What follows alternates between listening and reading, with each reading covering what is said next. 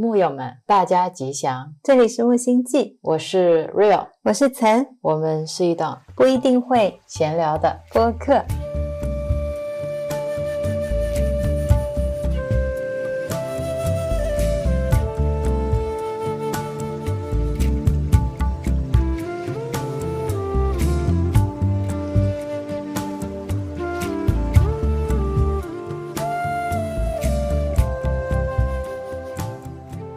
今天呢是二零二三年五月二十三日下午的一点四十五分啊，现在五月份了，为什么我的羽绒服还洗不了？为什么我还这么冷？我知道，为啥？因为地球能量发生了转换。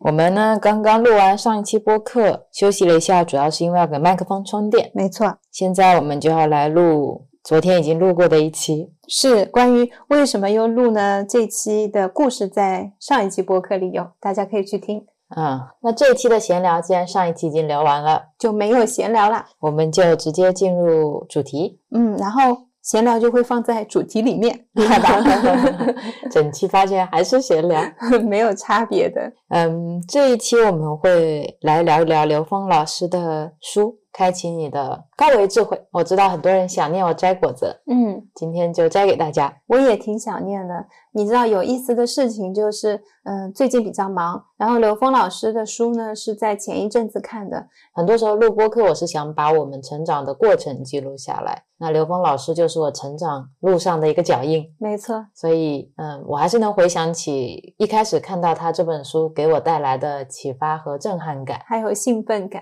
对，我看还能不能还原出来分享给大家。所以说很多东西要在当下去分享，就真的是因为我们很快就会去往别的地方了，有时候就这么两三天三四天甚至一周，感觉看这本书已经是很久远以前的事情了。嗯，我的感觉是半年前。对，然后现在在看我整理的东西已经没有了那种兴奋感，但是还是会觉得很棒，是因为本身这些知识它所要通往的是同一个地方，但是不同的人用他们的经历，用他们的语言被翻译成了不一样的体系。但是我们还是老话，大家要带着空性的正见去看，其实很多东西都是在讲同一件事情。嗯，昨天我还跟岑说，我们的几十期播客听下来都是换汤不换药，每一期播客其实也在讲一样的东西。是是，我们可能借用杨宁老师的语境，或者杨金老师的生活，或者杨定一博士的语境，透过健康也好，透过冥想也好，透过佛学也好，透过一的法则也好，都是在跟大家用不一样的调料做同一味菜的感觉。对对，所以嗯，也是希望大家如果是有兴趣，可能觉得杨宁老师没有很对频，然后央金老师没有很对频，诶，可以看看刘丰老师的书，他的视频。其实就是你今天不爱吃刀削面，你试试看拉面。对对对，总有一款适合你的。是不爱看书可以看视频，不爱看视频可以听音频。对，不爱听音频也可以练冥想。对，如果大家又不爱看书，又不喜欢看视频，也不喜欢听音频，你觉得学习是一件很麻烦的事情，我觉得大家这种想法是非常非常非常有趣的，也提供了一种途径，就是我们所有的智慧都在内在。那我就推荐大家只要专注于冥想就可以了。是啊，然后如果你觉得冥想坐着很无聊，你也可以去练功，可以去做瑜伽，可以去打太极，太多了选择。哇，我觉得这世界真缤纷多彩。是的，方式非常非常多，你哪怕正念跑步啦，正念走路，正念游泳，正念洗碗，任何一件你喜欢做的事情，它都是一种开悟的方式，都是一种让你获得智慧跟圆满的方式。是是是，哪怕你现在经历的痛苦也是。是啊是啊，所以样样都好， always well。 没错、嗯、那我们今天这一期播客呢会讲的这本书呢，其实我坦白讲一开始我是看不上的。嗯，因为看到了开启你的高维智慧这样如此鸡汤的话，嗯，我就起了分别心。哎，我想起 Doctor Joe 的那本书，哎，中文的叫什么？开启你的惊人天赋，类似开启你的高维智慧。是，我突然想到 Doctor Joe 的那本台版的，我们当时也不想看，就是因为这个标题觉得啊，这是什么啊？对，然后 Doctor Joe 最后去看了呢，也是因为我觉得英文的书名看起来还是正常，然后封面也正常，就是我们自己在分别正常不正常。这一切都是我们的分别心，朋友们。对，没办法的是这本书只有中文。然后他又是一个中国人写的，是是叫刘峰，然后你就觉得更有一个理由不要去看他了。对，因为在中文圈我可能更倾向于去看一些禅师写的书，是是各种的大师的书都看不过来。我曾经尝试过去看一本，因为大家推荐了很有名的叫太傻天书，我看了没多久我就跟岑说这个看不下去了，不是很对评，并不是说这本书本身嗯写的多不好，只是说在我的这现有的认知范围内，我觉得跟他的频率没有很合适、嗯、他写的很多内容我透过我自己的这个有色滤镜去看的时候，我会看到一些分别心，是是或者不够客观的东西，就好像我之前跟大家说与神对话我就看不下去是一样的。嗯，也是我包容心不够，但是有一些机缘巧合下我还是打开了这本书。比如说微信读书，对，微信读书会员有一个读五分钟送这本书的活动，那个好像在每周三吧，我跟 Rio 都很期待每周三的这个活动，因为你会可能在里面发现一些惊喜的地方。对，然后我由于一份小小的贪欲打开了这本书，因为之前说书不会咬人嘛、嗯、我看看怎么样呢，我就看一看，结果一看我发现哎，写的是还蛮对平，对，我觉得写的很多话还蛮清晰的，是的是。然后他尝试把很多不同的语境结合到一起、嗯、用一个科学的方式表达给大家。然后我就去看刘峰老师的视频，对着视频其实你接收到的频率跟信息会更完整一些。对，然后我看他在讲一期叫禅创，讲的是如何用禅修的思想来指导你的创业。嗯、呃，在那个视频里面其实有很多的听众都是一些中国的企业家，也是挺多年前的视频了。对对对，我整场看下来其实体验是蛮感动的，我觉得他的思想很多是从修行和爱的角度去出发的，底下的这些创业家其实他们可能都有还比较成功或者比较稳定的一个家族企业，我觉得让我看到了很多新的可能性、嗯、就其实中国有很多的企业家，他们追求的不仅仅是一些金钱层面的或者说物质层面的享受，他们也会希望能够带来更多利益他人或者说如何提升自我这样的一个觉知，也让我知道了嗯，中国也有这样的人在做这样的这些事情。对，而且在商业圈在做着用禅创的思路去影响着这些创业家企业家。对对对对，然后我当时还跟 Rio 说，我说我觉得这个事情很有意义，因为他一个企业家会影响到非常多的人，有员工，有跟他合作的厂商，然后他有他的家庭，员工也有他的家庭。如果当你的思维之间转换的时候，他的能量发射是非常巨大的一个影响，所以我说这是一件特别有能量也有意义的事情。是的，然后刘峰老师对我来说的感觉像是一个爸爸一样的存在。嗯嗯，他是比较少讲到一些案例的，对，他像是一个班主任。对对对，然后很博学，知道很多东西。是，然后他的知识体系包括他在看一些灵性成长的东西也特别的多，像零极限、中国传统文化这一些他都是有看有分享，包括中医，所以他在看的时候他又融入了自己的一个体系去理解，把他们的共同性都展现在我们面前，我觉得是非常受益的，在看到他的这些表达。嗯，我看到他在书里面有引用到前世今生，是我们之前有聊过的。嗯，他引用到了一的法则，也是之前我们聊过的。觉得他也是在关注传统国学的同时，他也在关注一些呃新的灵性方面的知识。对，他把很多东西的共通性都拿出来了，其实本身这些东西都是没有冲突的。对，像我们刚开始灵性成长的时候，嗯、呃，可能如果说我今天看到这本书，然后里面讲到了一本书叫《一的法则》或者叫《前世今生》，我就会觉得哦，这是一本什么书，我要把它记下来，嗯嗯，然后回头去查再去看。哎，对对对。但现在看到书的时候，很多时候是哦，这本书看过了，是，然后你知道它大概想表达的是什么意思，可以更好的跟它链接上。对对。有时候这些书本就会成为我们链接的一个支点吧。是是。也会知道真正走在修行这条路上，其实你的接纳度是很宽广的。对，并不是今天我看到一个刘峰老师的书，他的一个理论体系，我觉得他是对的，那杨宁老师就是错的，是是，或者说那杨金老师就讲的不够完整。嗯，其实在某种意义上没有一个人的理论是完整的，每一个人都在用自己的角度在做自己的习题，一个例题会供大家去参考。对，我们只是在展现更多的例题，我们看到的觉得诶这个答得很好，那个答得很好，然后把这些答案一起分享带给大家，也像往常一样希望大家放下去纠结他是非对错，是是，而是认真能够听到他想表达的内核，或者他想真正想传达的东西是什么。对，所有的书，所有的话，所有的播客，包括我们在表达的东西，其实是我们看了刘峰老师的书之后，我们现在当下对于他的一些理论知识，他的一些体系上面的讨论，在这个过程当中已经发生了变化，已经有加上了我跟 Rio 两个人能量讯息包的内容了。那大家如果对于我们分享的内容觉得有兴趣，可以回头再直接去看他的书或者视频，更接近于一手资料传递的讯息。对，因为每个人都有自己的体系去理解嘛。对，嗯。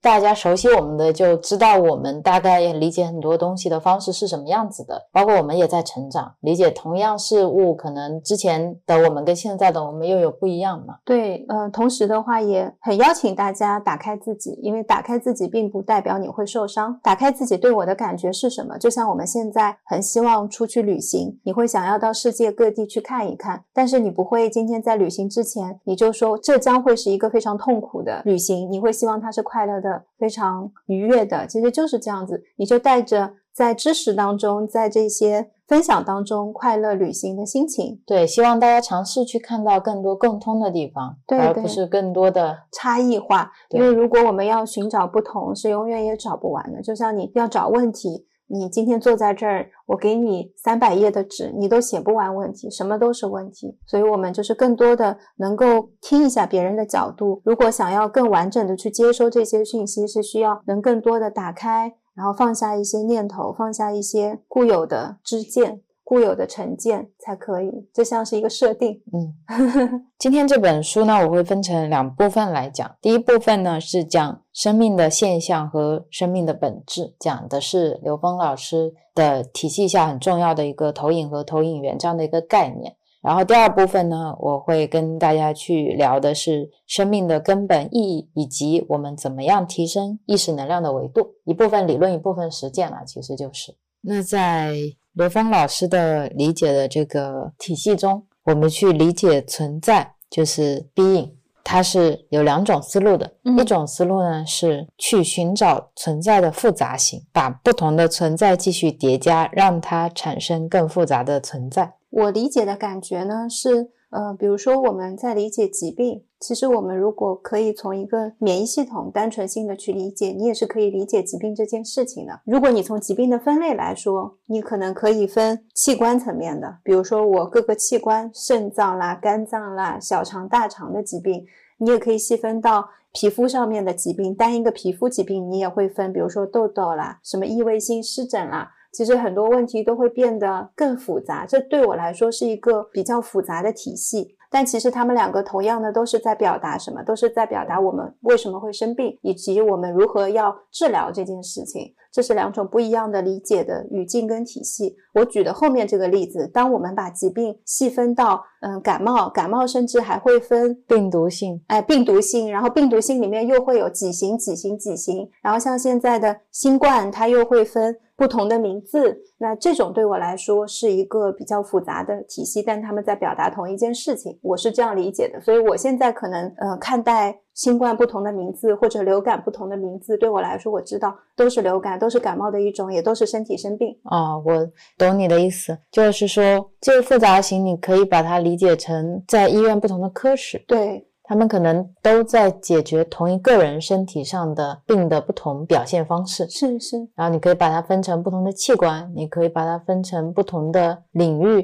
对对。很多时候它会带来的影响呢是每一个系统都很复杂，会让我们很难理解它们之间的共性。比如我今天去看一个骨科，然后他跟我说你这个不是由于硬病造成的，也就是你不是因为骨头受伤造成的这个疾病，只是它正好发生在了这个部位，可能是神经引起的，然后你要看神经科。对，然后这个医生他就没有办法再去理解为什么跟骨头不相关，但是它在神经的范围也是同样在这个区域，怎么就纳入了神经科？对，然后你就要再去拍其他的片子，再去挂其他的科室，是是是，就会变得非常的辛苦。然后医生本身其实也很辛苦，他可能花了一辈子的时间，他只能做好一个神经科医生，或者他只能在某一个领域，像脑神经科其中的一个小的领域做一个专业的医生。对，就像我今天我是一个非常专业的心理学家，嗯，我就没有办法成为一个专业的生物学家，是是是，成为一个专业的脑神经科学家。对，好像这所有的系统跟系统之间都有一个壁垒。对对对，而且他们会分得很清楚。然后我就又想起我有一个朋友生病的经历，就是他的疾病是发生在脑部，当时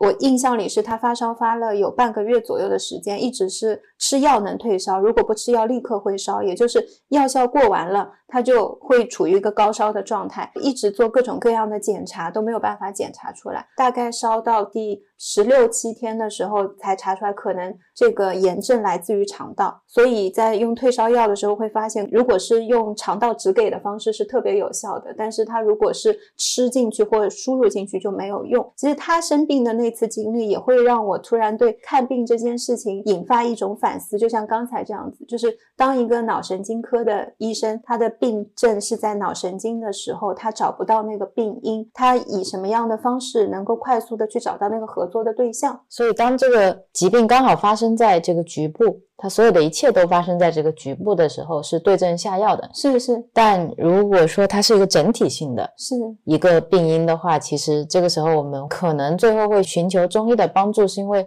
中医它会站在一个更加整体的角度去思考。就像我们在聊之前李青老师的呃书的时候，里面有讲到一个案例，是一个退休的军官，嗯嗯，当时他去西医检查出来一大堆的疾病，是是，但是去中医检查的时候告诉他，其实一架飞机只要能飞就行了，其他的很多零件老化啦散架啦都没有关系。中医在看待你的时候可能看到的是一个整体的精气神状态，包括你三焦的运行，是是，然后如何把你调整到一个平衡的状态，对，而不需要去修零件。其实刚才 Rio 说的那个案例我之前也是印象很深刻，因为他说一架飞机飞了七十多年了，你说螺丝有点松动，你起飞的时候那个轮胎比新飞机要响，可能飞到空中的时候那个车窗梗梗梗梗震都很正常。你要知道因为它已经飞行了七十多年，所以你没有办法让它像一架新飞机那样啊、呃，飞起来是毫无异响的，一切运行非常顺滑，你的那个门打开的时候都是没有任何的卡顿感的。那你要知道一个东西用了七十多年有它磨损的部分，但最重要的是这架飞机还能飞，它现在怎么样能让它保持平稳的飞行，安全的飞行，是现在我们当下此刻要做的，而不是去修那个轮胎有一些异响，去修那个窗门有一些异响。但如果这个窗门破了，我在飞行的过程当中会影响到安全，我是现在要去修它的。所以这也是带给我一种呃视角，是说当我们在问题当中去找问题的时候，你容易丢掉全局观，你容易看不见它的这个整体的样子是怎么样的，有时候会呃有一些失真。对，所以在这种理解呃存在的思路里面呢，你很容易陷入到某一个局部当中去。对对，因为很多时候它的底层其实还是黑匣子，是是。呃，当我们只考虑一个系统的输入和输出，然后你再搭积木，但你不了解这个积木本身到底是什么的时候，到后面它就会变得越来越复杂。嗯，对，因为你只有通过不断的复杂去解构去解构，就像在问题里面找问题，然后再解决问题，问题里面找问题，再去解决问题。但这确实是一个思路，是是。就像我们不理解到底为什么会产生量子纠缠或者量子不确定性，但是我们可以利用量子力学来为我们去创造美好的生活，创造很好的科技产品，帮我们去创造很多新的能源方式，甚至是未来可能会是我们治疗的一种手段。对，它能用，而且它确实能产生效果，在物理层面上，那它就是有它的价值存在的。嗯，然后像我们刚才聊到举例当中，用西医用这种疾病的方式去理解，并不是在评判说西医不好中医好，而是呃让大家看到有这样不同的角度。就像我们可能今天你遇到了一个问题，你会知道西医的特色是什么，中医的特色是什么，那我在现在的状态下我更可以选择哪一种系统哪一种体系来帮助我。其实最重要的是了解了全局之后，你会知道怎么去使用这些工具。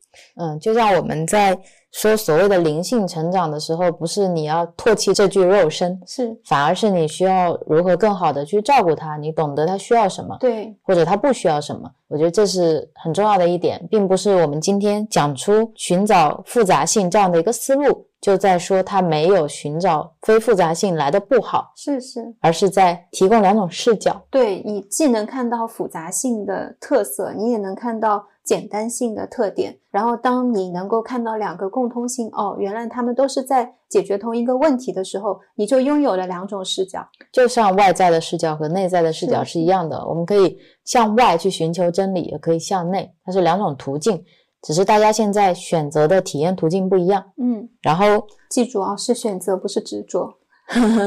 然后刘峰老师他主要的选择的这个面向是去研究所有复杂性的共性、嗯、也就是我们说的第二种方法，是简单化的方法，也是我们现在涉猎比较多的一个方向，所以我看到这本书会产生更多的共振，但也有可能很多科学家或者现在很多很专业的人，他们选择的是复杂性的方向，在那个方向上他们有更多的共振， 对, 对，所以当他们看到这些灵性成长的书籍的时候，他们会很难引起共鸣。是是，对，这只是大家选择了不同的方向。对，这个也就好像穿衣服，比如说我喜欢穿白色，你喜欢穿黑色，我非得要你穿白色，你就会不舒服。是是是，就像我喜欢穿宽松一点，你喜欢穿紧身一点，是是，大家选择不一样，但并不是代表某一种优于哪一种。对，因为都是一件衣服而已嘛。那我们接下来来聊为什么刘芳老师他会选择往简单化这个路径去走，其实跟他自己的成长经历也有关系。他呢，大学学的是工程光学，毕业之后分配去的是北京电子部一一所、十一所，他们那个时候是包分配的。嗯，当时在十一所做的也是激光红外技术方面的工作。再后来他去做了激光打印和激光造型技术，再后来他就去了美国，他在硅谷那边做的也是光纤通讯，包括他后面自己再去做 L E D 照明，做太阳能环保，其实一路下来都是跟光和跟能源有关的，所以他对这方面其实一直非常感兴趣。然后他自己在上大学的时候，对这个世界上很多他不懂的东西，比如说 U F O 啊、特异功能啊，一些神秘现象都非常感兴趣。他发现那个时候他在书上能看到的那些答案都没有办法让他从逻辑上去认同这个现象。嗯，他觉得他的知识没有办法支持对这些东西的理解，他没有直接否定这个东西，跟杨定一博士那时候也很像。对，我那个时候在看这些的时候，我感觉它是存在的，但是好像书上面跟别人视频里面分享的内容不是全部，就是这种感受。然后他因为自己学光学嘛，就会试图用数学、物理学对这些特异现象和不同的东西去做解读，就像他今天有了一套自己的逻辑体系，希望用这个体系来涵盖这些不一样的东西。我觉得这个出发点本身就是好的，它并不是说你这个东西跟我的体系不兼容，所以你是错的，正因为它有这种包容性，才有了它后面的发展。然后他这个人最喜欢做的一件事情呢，就是跟别人来交流这些问题，而当他跟别人交流自己不知道的问题的时候，最大的乐趣就是被挑战。嗯，当你答不出一个问题的时候，他就很开心。怎么像你啊？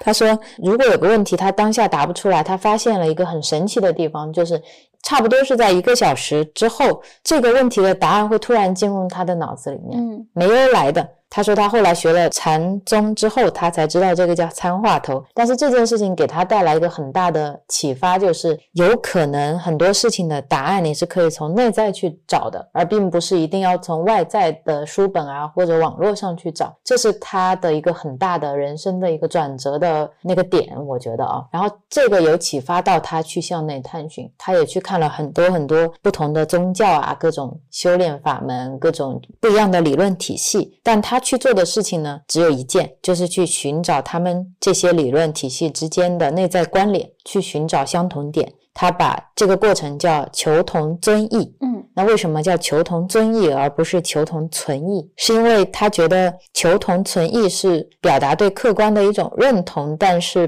保持了自己所谓的立场，也就是说我不认同你的观点，但是我捍卫你说话的权利。嗯嗯，是这样的一个状态。但是他理解的求同尊异是指你不执着于任何一个立场，你会去尊重一切存在的时空合理性，里面包含了一部分的接纳。我不理解你，但是我包容你。所以他呃很多年来都在做一件事情，就是用一个相对简单的科学的语境，把所有不同语境下不同体系下表达的东西做一个系统性的关联。因为现在是多元文化的一个时代，很多时候呢，不同语境碰到一起，虽然他们说一样的事情，但是因为逻辑不一样，名词不一样，大家对名词的解读也不一样，过程当中就会产生很多的困惑。我们比较容易出现的一个呃矛盾或者问题，就是我们会在一个系统里面去评判其他的系统，嗯，而当我们这么做的时候，其实是把精力浪费在了系统和系统的冲突的比较上。是是，就像我一直在说，道家好，佛家不好，佛家好，道家不好，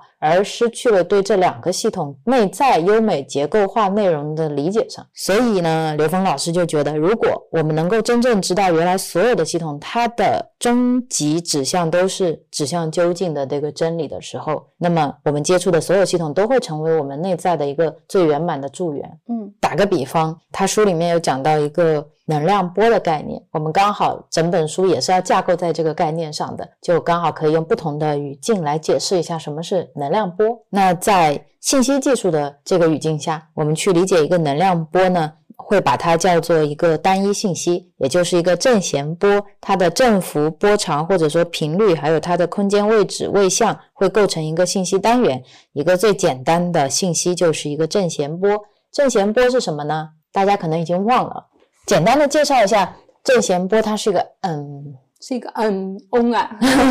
它是一个 S 型，然后你把它横过来啊。哦，它像一个很优美的波，然后有一个波峰，有一个波谷，就是这样的一个简单的图像。嗯，然后在科学语境下呢，有一个规则是所有的复杂能量波都可以被傅立叶变换分解成不同振幅和不同波长的正弦波，所以也叫简谐波，也叫 sin x。 这是在科学语境下我们去理解这个 sin x， 就是这个正弦波。接下来我们就会说道家的语境。在道家语境下，我们是怎么理解这个正弦波的呢？它叫太极，它分成了阴阳两部分， sin x 也分成了刚才我说的上下两部分嘛。我们可以定义上面这部分是阳，下面这部分是阴，所以一个正弦波它就是一个阴阳的表达。嗯，那我们再回到佛家系统的语境下，它是怎么理解正弦波的呢？就是一念，就是我们说的一念一众生，所以这一个正弦波就是我们的一个念头，也是一个众生，这是佛家的系统语境。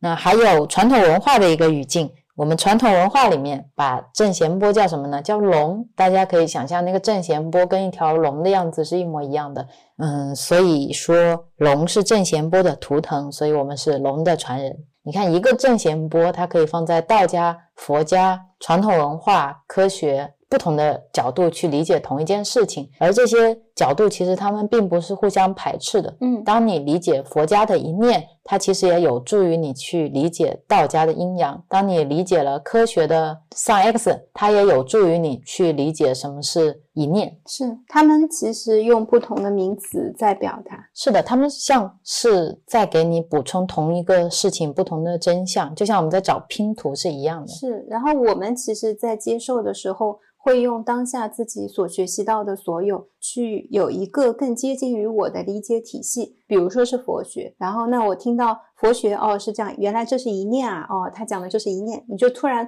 产生了一个链接，你知道哦，就会纳入到自己的一个转化知识的体系当中。然后你再去看 sin x， 你就觉得挺亲切的。对，刚才 Rio 问我说，哎，你在吗？我说我在，因为我今天在听 sin x 的时候，我知道他要表达的并不是我要如何去解这道数学题。就像我以前会执着于说，那 sin 是什么？呃 ，sin cosine 为什么要加 sin？ 为什么是 sin 呢？那怎么解这个？哎，我忘记掉根号应该怎么开了啊！这个有一个开次方怎么开等等，这不重要。你在这里听到这些都是代码，都只是一个符号，只是一个名词，它并不是最重要的那个东西。包括说今天这个东西是不是叫能量波？能量波是不是等于正弦波？然后正弦波到底是不是龙，一点都不重要。是的，是的，其实是要放下这些东西，是为了更好的去理解这些语境。对，也就是说今天我们要做的，像开头说的，我们去看同的地方而不是不同的地方，是是，这是一种练习，是是一种很好的自我的练习，就像我们在呃冥想当中或日常当中我们在练习正念是一样的，正念真正在做的就是这些事情啊，就是你如何放下，如何去接纳，如何去包容。 对, 对刘峰老师经常也在自己的书里面举到一个例子，说这就像是切蛋糕，你可以横着切，竖着切，斜着切，你可以转着圈切，切的方法有无穷多种，你下刀的深度和密度有无穷多种可能，但是切蛋糕的这个行为本身没有变，蛋糕的本质也没有变。有时候我们从不同的项上去找它们的分别是必然的，你永远可以看到不同，但你如果从源头去看，其实它们是合一的，它就是一个蛋糕的一部分。嗯，是的是的。那我这里再简单说一下能量波，因为这是今天比较重要的一个概念。嗯，从刘峰老师的角度去讲，能量波其实它就是道生一，一生二，二生三里面的那个道，它是万事万物的本质和起源。嗯，大家可以想象，当我们有两条能量波互相相交，再到它离开的时候，它其实是会有一个能量波的相遇，局部会相长，局部会相消。当两个波峰，或者说我们说两个局部共振产生增益的时候，或者我们两个局部相消产生一个抵消的时候，会形成一些明暗相间的干涉条纹。那这些我们也叫能量波的共振，它的这些干涉的条纹就会产生我们说的波动相干成的相，它就是我们佛家所说的色，色即是空，空即是色的那个色。然后能量波本身是空，所以能量波相干产生了色，不相干就是空。然后我们所说的成住坏空，其实就是两个能量波从它们干涉最佳状态到干涉离开最佳状态这样的一个过程，就是两条波相遇再到离开，它们叠加再分离再分离这样的一个过程，就是所谓的成住坏空。嗯，它是周而复始的。我当时在看到这一段话的时候，嗯，我想象的就是人的一生，或者花开花落，所有的一切都像是两条波或者无数条波叠加。然后我们人从出生就是两条波刚刚相遇的时候，到你到青壮年，你人生最壮丽的时候，就是两条波它们局部相长的时候，然后再到你死亡，就是它们分离的时候，再到下一条波，就是你的下一个轮回再相交，然后再离开。嗯，也很像是一呼一吸。嗯，我本来在听他那个能量波的时候，我以为是会有两条，是两个不同的能量体，嗯，形成的这个震动。但你刚才那个例子，我没有明白是，如果我是一个人。你说有时候也会很像人的一生，嗯，你可以把它理解成为一个细胞，细胞在分裂，然后产生细胞，然后再产生一个器官，然后再产生一个人。嗯，其实你脑子里面的一个认知就产生了第一条波啊，这个我明白。对，然后你两个认知产生了第二条波，但是为什么说一念一众生？一条波也是一个人，一条波也是一个细胞，一条波里面有整个宇宙。是是。所以，呃，这一条波你可以把它理解成为所有东西的基础，你也可以把它理解成为所有东西的全部。嗯。所以它有可能是两条人就是两条波的干涉，也有可能两条人是无数条波的叠加。哦，明白。我是这么理解的。我觉得你说的对。我谢谢你。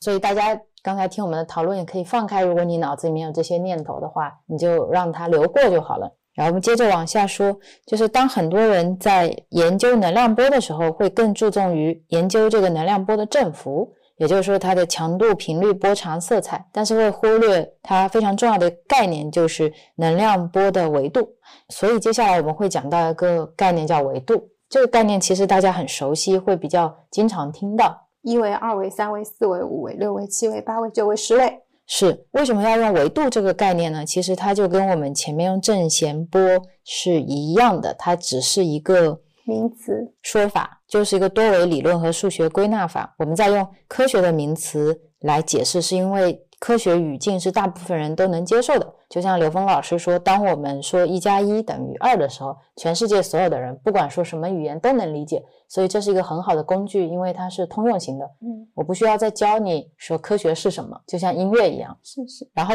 这个逻辑体系它并不是真理，它只是对真理的一种描述，是我们理解的这个世界在科学语境下的一种表达。然后我们用了维度这个词，因为很多的体系都在讲维度，科学也会讲维度，宗教体系也会讲维度，就好像佛家我们对高维的理解有不同的层次，大梵天、忉利天、兜率天、他画自在天，然后我们在讲一的法则的时候，里面也有不同的密度，第一密度、第二密度、第三密度、第四密度，一直到第八密度。我们后面会讲到的 Mathias 他在描述这个宇宙的时候，他有九个维度，嗯，然后每个维度有不同的含义。其实这并不是要去纠结说谁说的是对的，这个宇宙究竟有几个维度，是就像七脉轮、八脉轮、九脉轮一样的。是，我们的落脚点不在于说被这些对错是非又带跑了，是是，而忘记了我们原来是要从宁波去杭州，我们又在中途下站了。我们要做的事情还是你要知道这些只是帮助你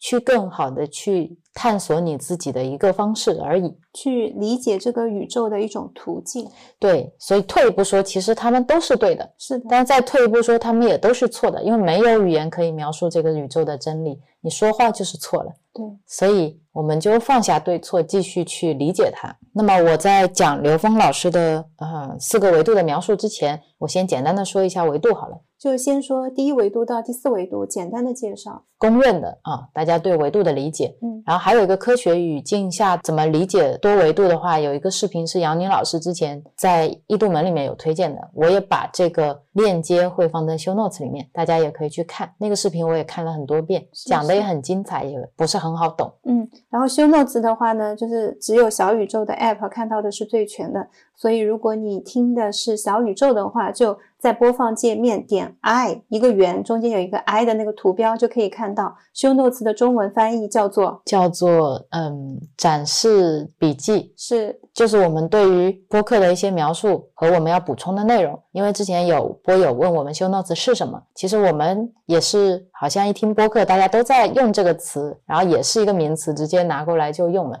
你今天可以叫它 show notes， 也可以叫它 notes， 也可以叫它注脚，也可以叫它介绍，也可以叫它介绍，都只是名词而已。只是我们默认大家是知道这个名词，就好像我们默认知道一加一等于二是一样的。所以在这里也再次跟大家去解释一下，它其实就是我们对于这期播客的一些辅助内容，帮助大家更好的去理解和消化这里面的讯息。然后所有的一些我们播客当中提到的链接，或者是呃一些小彩蛋，有时候我会推荐一些东西，那都会在 show notes 里面看见。对，就在播客提及的那一部分。如果大家用的是其他的 app， 比如说用苹果播客，或者用 Castro， 或者用 Pocket Cast 这些的话，有可能看到的不是完整的，嗯，所以我们会比较推荐用小宇宙的 app。是，好，那我们回到书书啊、嗯，还没到书。回到简单的说一下什么是维度。我们现在公认的维度呢，第一维度就是一条线，第二维度呢就是可以理解它是一个平面，有一个长宽但是没有高，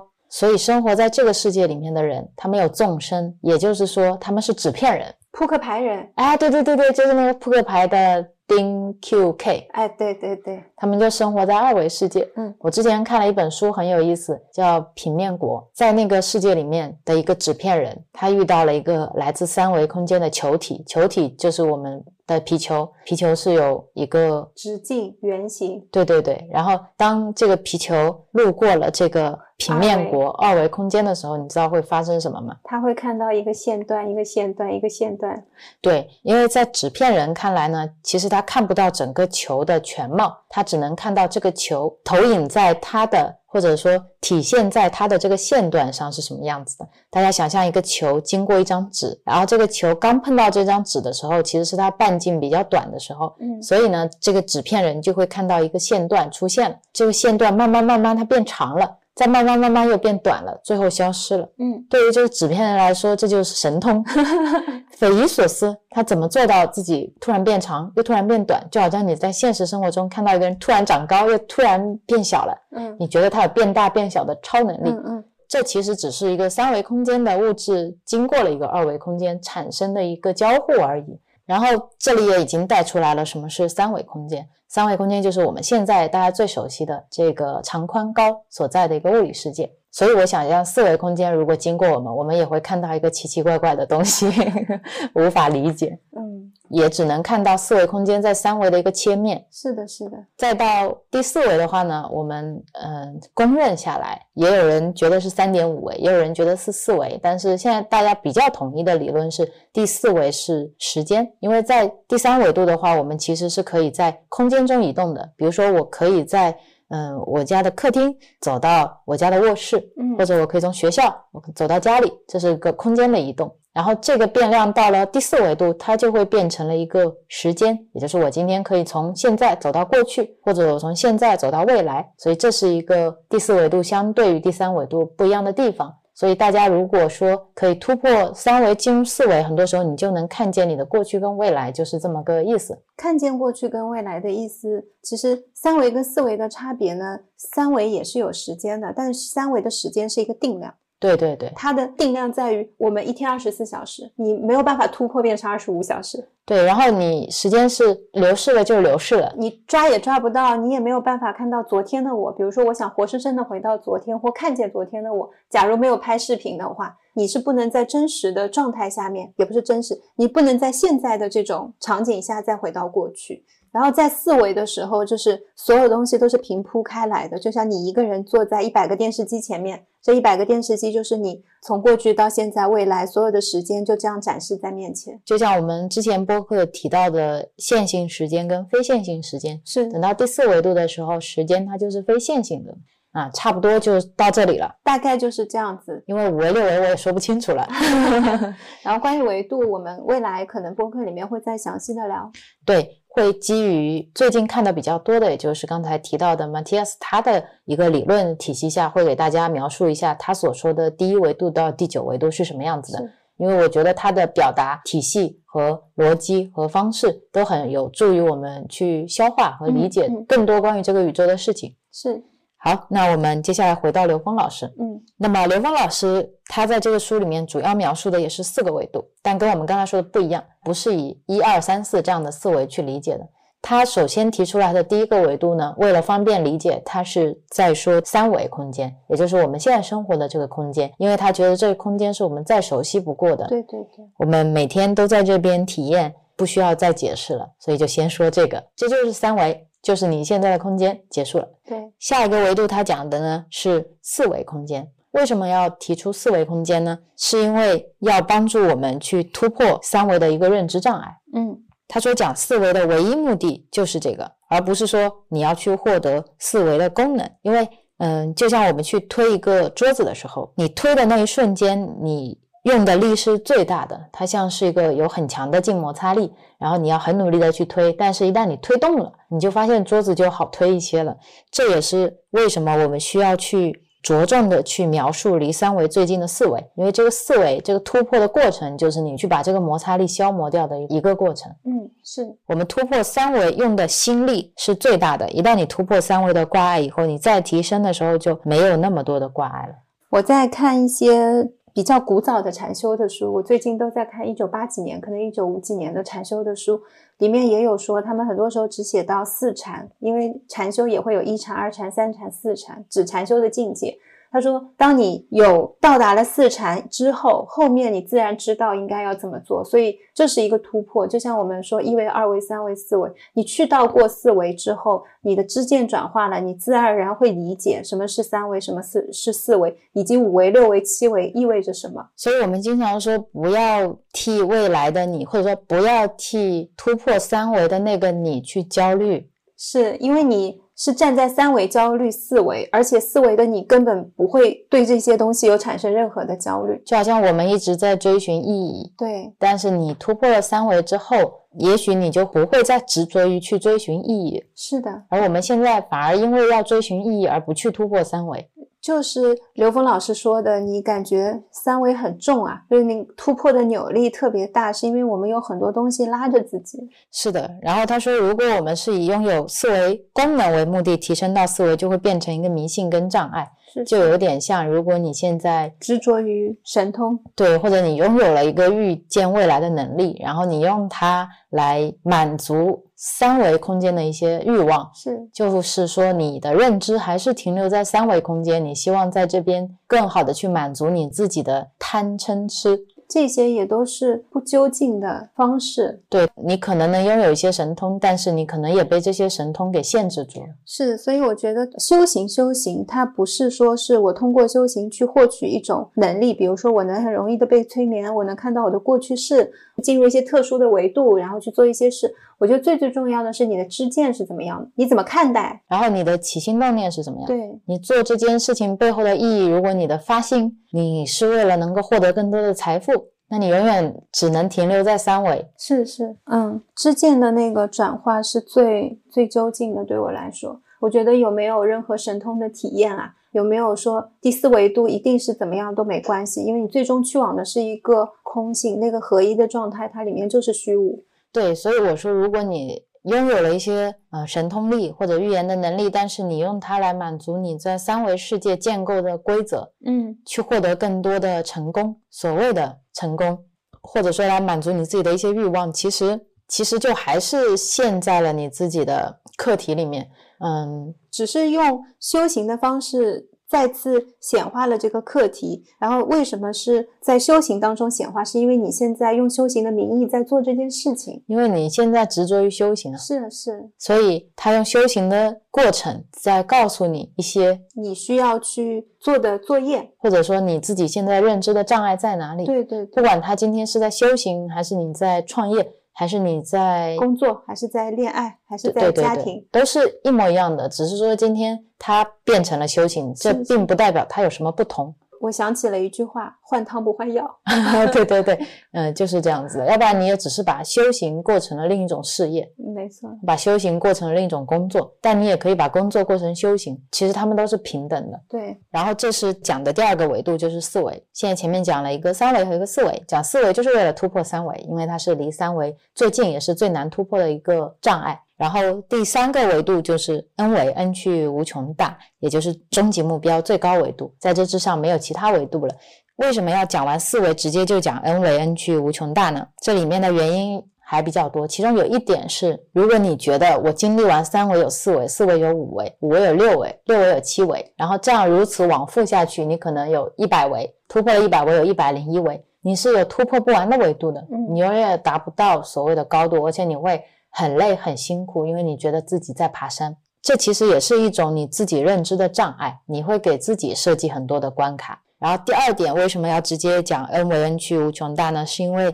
它能够帮你去超越所有这些中间层次的图像功能跟感受，嗯，让你不执着于这些东西。是。最后一个维度是零维啊。为什么讲完 N 维 N 去无穷大讲零维，是因为零维跟 N 维 N 去无穷大其实它们是一样的，它们都包括了所有的信息，它们没有区别，只要它们有区别就会在中间显化。所以刚才我们讲了四个维度，三维就是我们现在的状态，我们现在的世界。对，然后四维就是我们能体验到的最近的一个状态，嗯，然后 N 维 N 去无穷大就是我们的终极状态，零维就是我们本来的状态。是是的。然后在这里其实也可以讲修行的两个方式，一个我们禅宗叫渐修，一个叫顿悟。我们刚才讲到了我们在三维，然后有个四维，有个 N 维 N 去无穷大，这个向上的状态我们叫渐修，就是身是菩提树，心如明镜台，时时勤拂拭，勿使惹尘埃。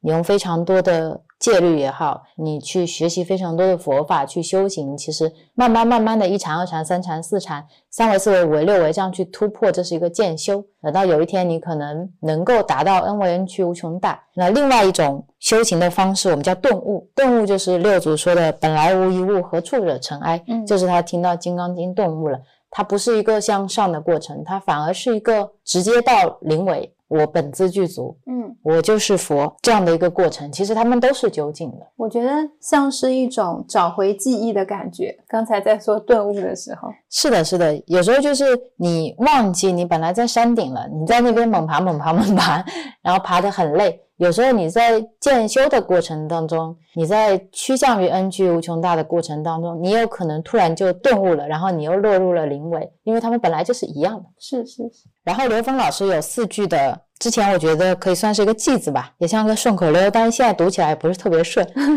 叫四句高维指令。呃，我一开始翻开这本书印象特别深刻，就是看到这四句话，我觉得他说的特别有道理。这四句话是：起心恩为在无穷，存在至简正显有，一切呈一切呈现投影重，临为全息万有中。刚才读的时候有一些卡顿，请不要剪掉。第一句起心恩为在无穷，就是说我们要给自己的意识一个指令，就是你要站在 n 为 n 趋无穷大去看整体宇宙，是从上往下看的，这个叫起心恩为在无穷。其实也就是说你要发愿成佛，嗯，要有这样的愿力。第二句存在至简正显有，也就是我们前面一直在聊的，我们一切存在的本质最简单的存在它就是正弦波，所有这个世界的成像都是正弦波的叠加而成的，而这些正弦波其实就是我们的念头。然后第三句一切呈现投影重的意思就是说所有的呈现其实都是投影的一种重叠，嗯，一维空间是二维的投影，二维空间是三维的投影，三维是四维的投影，这些投影的重叠构成了我们现实看到的一切，所以一切都是梦幻泡影。是。然后第四句临为全息万有中呢，讲的也就是说临为这一个质点它其实也是全息的，这里面也是包含了所有的一切，就是这样四句话要引出的就是我们接下来要讲的一个宇宙全息理论，就是宇宙投影理论。嗯，我在听到这四句话今天感觉有不一样，好像稍微有了一些新的灵感。是什么？呃，就像我们理解疾病理解科学是一样的，他所说的你要站在宇宙的角度去看待这些事情，就是除了 Rio 说的起心动念我们会需要呃誓愿成佛之外，你其实是很理解跟接纳这些理论，你才能够去发起这样的愿力，否则你现在听到我们说发愿成佛应该觉得很扯。这就像你得知道你为什么要解脱轮回，你要先知道你在一个轮回中，轮回是什么，因果是什么。对，因为我们在说誓愿成佛啊，解脱轮回，这是佛学的体系嘛。然后再换一个角度来说，现在很多人其实你们没有任何的呃佛学这些背景背景都没有关系，但是大家都在寻找意义，就是你在寻找你人生的意义，你在寻找你的天赋使命，你在寻找你工作的意义等等各种各样的意义。是，当我们在哲学的语境下去讨论这个事情的时候，你就很容易会陷入一个虚无主义，嗯，然后你会觉得我在这个世间的一切都是没有意义的，是是我存在的本质是什么。其实讨论到最后，包括神学系统也是一样，讨论到最后都会回到这个点，嗯，就还是会回到原始的那个没有解决绕不开的问题，所以很有意思。你到外面跑马拉松也好，起点就在那里，起点就是终点。是是的，所以我们最终又会绕回到那个点上面。是是的。然后接下来这个理论也很重要，它也是我们这一部分希望带出来的一个观点，就是投影理论。就是当我们知道一切都是能量波的时候，那么根据能量波的传输特性，也就是任意一个能量波它都是可以遍布整个宇宙空间的，可以想象像你往池塘里面扔了一个石头，它的那个涟漪就会散布到整个池塘，可能离它近的涟漪大一点，离它远的波动小一点，嗯，但是这个波动是会传遍整个池塘的一样，我们的任何一个能量波它也是遍布这整个 n 维宇宙空间的，然后我们空间中的任何一个质点，所有的能量波也都会通过它，所以这个空间的任意质点它都具足宇宙中所有的信息跟它们的相互关系，这个就是刘峰老师说的宇宙全息论。也就是说原来众生皆具如来智慧相，也就是道家所说的道无时不在无处不在，其实都是一样的事情，也就是我们刚才说的 n 为 n 趋无穷大和零为，其实它们是一回事，嗯，就这个宇宙中所有的每一个质点它都具足了宇宙所有的信息，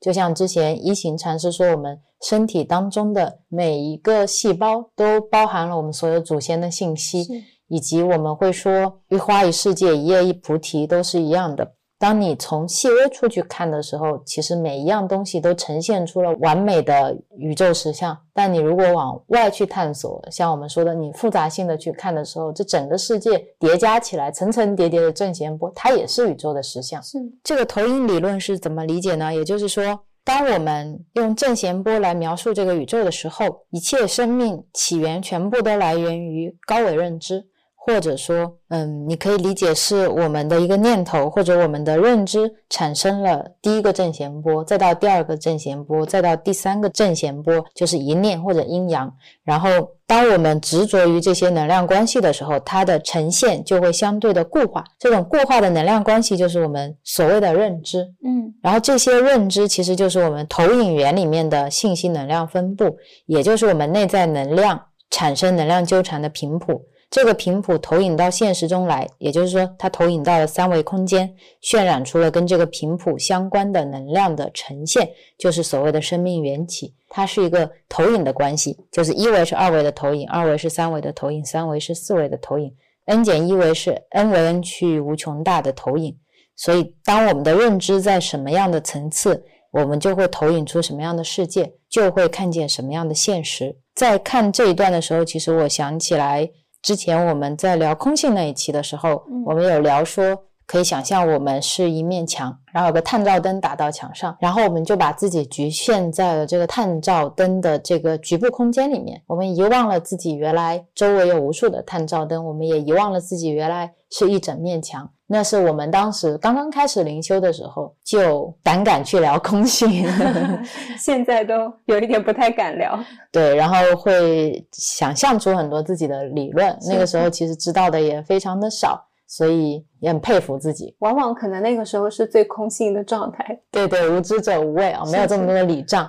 然后刘峰老师的这个理解呢，我觉得他可以理解成为大家可以还是把一面墙放在那里，然后拿一个投影机，就家里有的那种实体投影仪，对，放在墙的对面。然后我们的认知，我们的念头是什么呢？你可以把它想象成是一个 U S B 或者是一个胶片都可以，然后你把它放进那个投影机里面，然后这个投影机打开，一束光射到了墙上，墙上就开始演这部电影。其实我们现在的这个三维空间就是 n为 n 趋无穷大的这个最终的原点，一层一层一层，一维一维一维一维无限延伸以后，最终投影到我们这里的我们看到的一个面。嗯，然后它的燃料是什么？为什么我觉得呃，像佛家说是有一些因果，然后我们说有一些因缘，就是我们会有念，会有注意力，会有这部分的能量，它就会创造现在的现实。是的，投影原理我们那个叫缘起，嗯，然后现在我们看到的所有的这些东西，我们叫一切如梦幻泡影，但是我们执着于这部电影，我们觉得我们是无比真实的，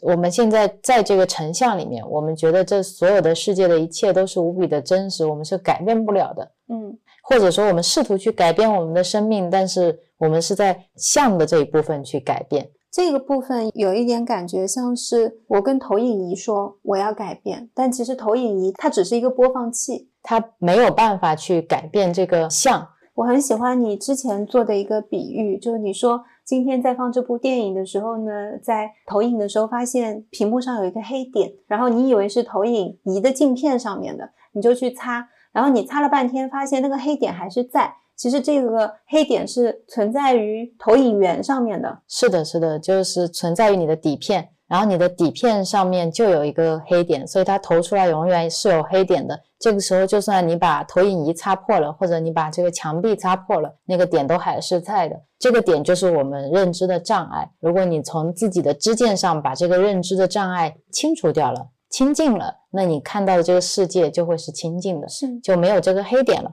现在的烦恼就像什么，之前贤清法师有讲到一个比喻，他说有一点像我们拿到的复印件上面有个错别字，嗯，然后你复印一万份也都还是有错别字的，你唯一能解决的方式就去把这个原文件里面的错别字改掉，是是。但我们现在的方式很多时候是不断的继续在复印新的文件，对，但你永远有烦恼。杨宁老师说你这一世看到的是个香蕉你生气，下一世在这个点你看到了一个苹果你也生气，跟香蕉跟苹果都没有关系，对对，有关系的是那个为什么会起生气的你。所以你在生生世世在这个时候你都会遇到令你生气的事情，对，是因为你没有那个转烦恼为菩提的能力，所以你不断的在轮回，不断看到黑点，然后不断看到错别字，但你没有去改变这个投影源本身，你没有去改变这个复印原文件本身。你一开始第一世的时候觉得我是因为太穷了，所以说呢我复印出来有黑点，等到第二世的时候你做了一个有钱人，你买了一台特别有钱特别高级的复印机去复印，发现还是这样，然后你第三世你就说我要出生在国外，因为国外更先进，国外有可以买到更好的复印机去复印，清晰度更高，它就没有那个黑点。所以你不管怎么样发现没有什么是轮回，就是你总是用一样的方式在做一样的事情而不自知而不自知然后而一直遇到类似的问题。对啊，这也就是我们为什么会经常听杨宁老师说在佛陀的眼里，这个娑婆世界是清净无染的，因为它的投影源就是清净无染的。对，然后刚才你在分享这个投影源的时候，我有一种新的感觉，就是一种局限感。这个局限感来自于，因为我们觉得我只有这一生，所以我们会经常觉得我要过好这一生，是一个非常值得我去努力跟需要我去努力的一个使命。那这是我的一生，每个人有几生呢？就只有一生。然后像上一次跟大家分享催眠的时候，打开我的是呃，我们不止这一生。当你把这个维度放开的时候，你发现其实我们最重要的并不是我认为我要如何过好这一生，因为其实我们来到这里就只是经历，只是体验，所有的东西都只是让我们在学习而已，它并不是要真的为难你。就刚才我在听的时候，突然有一种理解感，你知道吗？就是理解了为什么大家要如此努力的解脱痛苦，但是又好像没有办法放下，是因为我们的寿命很有限。就因为很有限，所以你觉得格外的珍惜，这其实是一种珍惜感。嗯，是一种珍惜，它的底色也是一种恐惧。因为比如说我只能活八十年，我想要过更好的生活啊，那我是不是得要努力啊？嗯，对吧？是的，然后就活在想要里。你继续吧。嗯，就像我们在说，我们在不同的复杂体系里面去找他们的不同，是把精力消耗在了这上面是一样的。我们很多时候会在不同的投影像里面去找他们之间的不同，这其实也是一种生命和注意力的消耗。就像我们不断的去回溯，比如说三十三世、三百三十三世，你去找他们之间的一些复杂关系和逻辑体系，这其实也是一种不究竟的方法。对，不究竟的方法，因为他们之间本来就是不同的。对，就是你不同生生世世的体验。呃，刘峰老师在表达这个投影源和投影像的这个比喻的时候，其实是想告诉我们，所有无穷多的三维世界的投影，他们彼此之间都是完全平等的。就好像我们手里拿着一支笔，你在转动，你看它在墙上的投影，最长的时候它是一个线段，最短的时候它是一个点，它中间不停的在变换，但是这些变换并没有好坏对错之分。嗯，并没有说我今天短一点的这个影子就比长一点的怎么了，没有说我这一世就比上一世怎么了，它只是一支笔不同的横切面和它不同的光源投射出来的样子不一样而已。所有的成像其实都是平等的，不是需要我们去执着于这些像，而希望我们去理解它们都是我们内在投影出来的像，而投影源里面的信息才是本质。内在认知其实才是构建我们整个生命真正的一个能量或者说场。我们如果存在什么样的内在认知，就会投影出什么样的现实世界。嗯，所以当时书里面有一句话，他说如果我们对现实不满，只有一个可能性，就是我们本身内在认知的缺失，或者是内在有不圆满。就像我们刚才说的那个点，这其实是个法门，来帮助你如何去理解你自己的不足。你把所有的人，像我们之前说的，都是你的镜子，都呈现出了你自己内心一部分的不足，是来帮助你助缘你成为一个更圆满的自己。对，所以你想要知道你现在内心投影这个世界到底创造出了什么样的环境，你去看你身边的人，你去看你的朋友、你的家人、你的工作，这个世界它就是你内心能量状态最真实的目前的样子。是的，我还想起呃，最近一次去主音禅寺，当时我们在公交车上， Rio 跟我说了一段非常让我感动的想法，我也邀请他在这里和大家分享。哦，那是我的一个修行法门，是有一天我在刷牙的时候突然蹦出来的想法。那几天我内心带着一个困惑，是有很多人会嗯、呃、难过于自己可能生存于一个楚门的世界，会觉得自己生活在一个黑客帝国的矩阵里面，我们是特别的无力的无力的特别的被这个系统所控制的，特别难过的一件事情。嗯，我在想这个难过的点在哪里。然后那天刷牙的时候，我突然觉得，那如果往前推一步，我就在楚门的世界又怎么了呢？很多时候大家其实你又想这个世界是围着你转的，你想成为世界的中心，但有时候你又会害怕自己身处于一个楚门的世界。我觉得这两个中间存在着一点点很奇怪的连接感。然后那天刷牙的时候，我就在想，那如果这个世界就真的是楚门的世界，你做这样的一个思想实验又会怎么样呢？然后我又想到了之前杨宁老师说的常不轻菩萨的修行法门。嗯、常不轻菩萨呢，就是他把这个世界上所有的人都看成是佛，会每天很恭敬的追着别人跟他说你是佛，然后就会遇到不一样的人，有的人会骂他，对，有的人会赶他，有的人还会打他，他要是他就会跑，对，他被人打了他就跑，跑完了以后再回头来跟他说你是佛。当时我是把它当成一个小故事在看的，我听到觉得常不轻菩萨好可爱，是，但是内心其实没有真正把他的故事或者他的道接收过来，还有他的那份力量。你怎么样能够保持这么积极的状态，真的从内心认为每个人都是佛，他们都只是在帮助你。对，所以那天我把这些想法揉杂在一起之后呢，就想出了一个想法，那如果今天我觉得所有人都是佛，然后所有人同时都是我的 N P C， 我就是这个世界的主角，我就是那个进入游戏拿着遥控器玩的那个人，然后我把其他所有的人当成是已经成佛的佛，你就想象这个世界所有你身边呈现的人全部都是佛陀，然后他们已经拥有了无边的法力，示现在你身边，成为你的爱人，成为你的父母，成为你的公交车司机，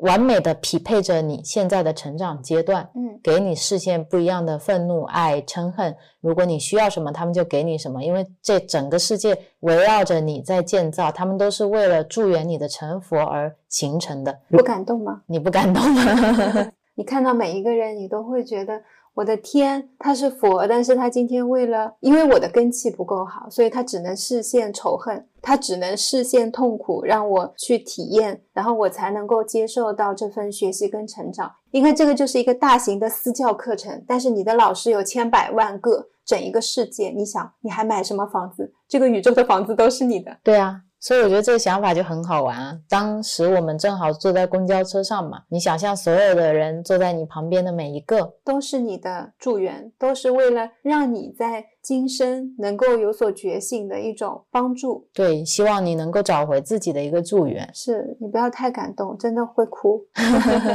嗯，这个想法也是蛮有意思的，蛮有意思。所以你想想看，今天再有不喜欢的人，你换一个角度想，哇，他是为了帮助我。但是一样的，如果你只能接纳恨，很难去接纳爱的时候，他只能用这种方式让你不断的学习。如果你能改变你的接受方式，你能更多的去接纳爱，然后你能体验到爱带来的这些转化，你的世界自然而然会有更多爱的正向的东西流动进来。是是是的，好多时候是他们什么方式都是愿意给的。这个世界其实就是随着你的知见在变化的。是的，是的，因为这些佛它就是随着你的想法在示现不一样的东西。对，他们是因材施教，诶，今天说原来用这种方式你的学习效果会更好，他们就会马上转。然后你说我用爱的方式滋养我，我特别成长很快，他们立刻马上全部都变成爱的小天使。是啊是啊是啊，其实这也是你的一个投影。对，你可以把它想象成所有人在配合着你演一场大型的话剧。对，然后上面就是我们在聊的投影跟投影源这样的一个原理。嗯，总结来说呢，也就是说这个生命的现象跟它的本质其实都是我们的念头或者说正弦波叠加产生的一个像，所有的一切其实都是我们的认知透过层层叠叠的维度显现在这个三维世界的一个像。是，然后我们如果希望自己的人生有所不同，嗯，我们要去做的是改变那个投影源，也就是改变我们自己认知。对，那好像这播客结束了嘛？没有，应该还要再讲如何改变。对，我们下一部分呢要聊的是我们为什么要改变以及我们如何去改变。一般这个时候都有弹窗广告的。什么广告？就是我们在看视频的时候 YouTube 不是这样吗？我买了会员哦。退一下，大家都是我们的好朋友。是，给大家开放会员。对，好朋友就是用来看广告的。第二部分呢要聊生命的根本意义，提升意识能量的维度，也就是自由度。这里面也涉及到几个概念啊。还是有概念，会有概念啊。比如说什么是生命的自由度，刘峰老师是这么去阐述的。他说一维空间是一条线，我们不管怎么样去打扮这条线，美化这条线，都很难产生美感。二维空间是一个面，你可以画一个很漂亮的图案在这个面上，所以二维空间产生的美感就比一维空间要多无穷多倍。那等到三维空间，我们是一个立体，就像一幅很漂亮的画，如果你把它变成立体的，它就变成了一个立体艺术，你可以感受到更多的美感。那如果用数学归纳法的话，我们可以得到一个比较简单的定律，就是每多一个维度就可以多出无穷多倍的美感。推演到智慧也是一样的，每多一个维度就会多出无穷多倍的宇宙智慧。这一方面是可以让我们理解说人类现实生活中的不同智慧系统里面，也就是我们所说的不同境界之间到底有多巨大的差异，就是我们三维能体验到的东西比起四维、五维、六维到底有多匮乏。所以这个概念呢，就是生命的自由度，其实也就是可能性。我们其实是在追寻一种更多的可能性，更高的自由度，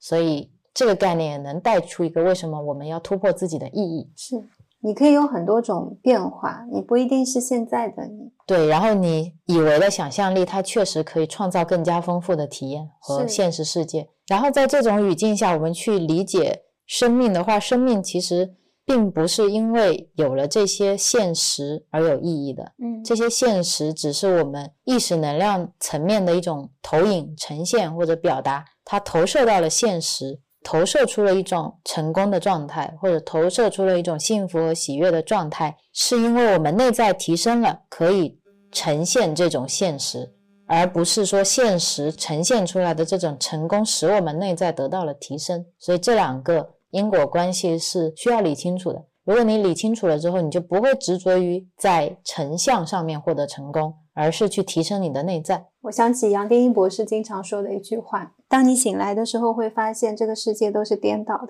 嗯，很多东西都跟我们原先理解的是不一样的，所以在一开始接触的时候，呃，哪怕是我我也会觉得有些东西是有一些冲突感的，因为你觉得自己是如此的真实，我根本没有感受到任何不真实的东西。我摸到的 Rio 对面，他这个裤子的面料就是这个，我现在坐在这儿，沙发就是那么的实际。什么叫这是一部电影？但是你体验到的痛苦、快乐和爱也很实际啊，但你从哪里去告诉我这个爱在哪里？你摸不到、看不到，但是你也体验到了，这算不算真实？这也是真实的一种表达。是，然后在我现在生活的体验感来说，当你放掉了，其实我们最近在过的生活，很多时候确实是好像你在想的东西很快就会看见，然后你有时候有感应的事情很快就会发生，这也是在想我们的思想、我们的念头、我们的愿力，它是有能量的。是的，然后刘峰老师也说，当我们在三维还没有觉悟的生命状态的时候，我们看到的物质世界的一切，我们是可以认同、可以参与、可以融入的，嗯，但是它往往是在被动的状态下去面对这些生命或者说命运的，嗯，我们会比较可能沦为我们喜欢的某件事情的奴隶。比如说我喜欢财，我就会变成钱财的奴隶。当你依赖于情感，我们会变成情感的奴隶，这是一种在低维能量下的一个生活状态。但如果我们觉悟提升的时候，我们在三维空间执着的一些事情，比如钱财，比如情感，它在更高维度会完全失去意义。他会经常打一个比方，就是说当我们人去看蚂蚁的时候，蚂蚁一生的所有作为在人的眼里一点意义都没有，就是当我们的内在提升之后，回头我们再看三维空间，你会看到一种无意义。是，这种无意义并不是说我们活着认为的那种无意义，而是你会知道你所追寻的这些东西它是可以被放下的，然后你同时会理解你为什么在追寻。对，就像就像蚂蚁这个例子好了，今天我一只蚂蚁，我勤勤恳恳的把一块糖从 A 点搬到了 B 点，我可能花了毕生的精力在做这样的事情，但是今天我们是一个人类，我们在看到这个蚂蚁的时候，我们会觉得这有什么意义呢？对，他为什么不思考人生呢？或者是我们之前看一些鸟的纪录片的时候，发现这些鸟一辈子就是在搭好看的巢穴去吸引伴侣，然后去繁衍下一代，会觉得它这样无限的生出，然后吸引伴侣繁殖下一代再死去，它这样的轮回的意义在哪里呢？是是，我们会在这个层面去思考。对，但是换个角度，如果我们在四维空间看我们三维的话，可能也是这样的感受，就好像人看见蚂蚁一样，也会觉得他们这一辈子忙忙碌碌的，出生又死亡，然后挣点钱，谈个恋爱有什么意义呢？甚至他们可能不会去思考意义这个事情本身。嗯，我这个会想到上次催眠当中在询问意义的那个体验，当时我的体验是他们知道我们在追寻什么，但是在我们三维或者我们人类的角度上面，是我只能抓一个，你要么有意义，要么无意义，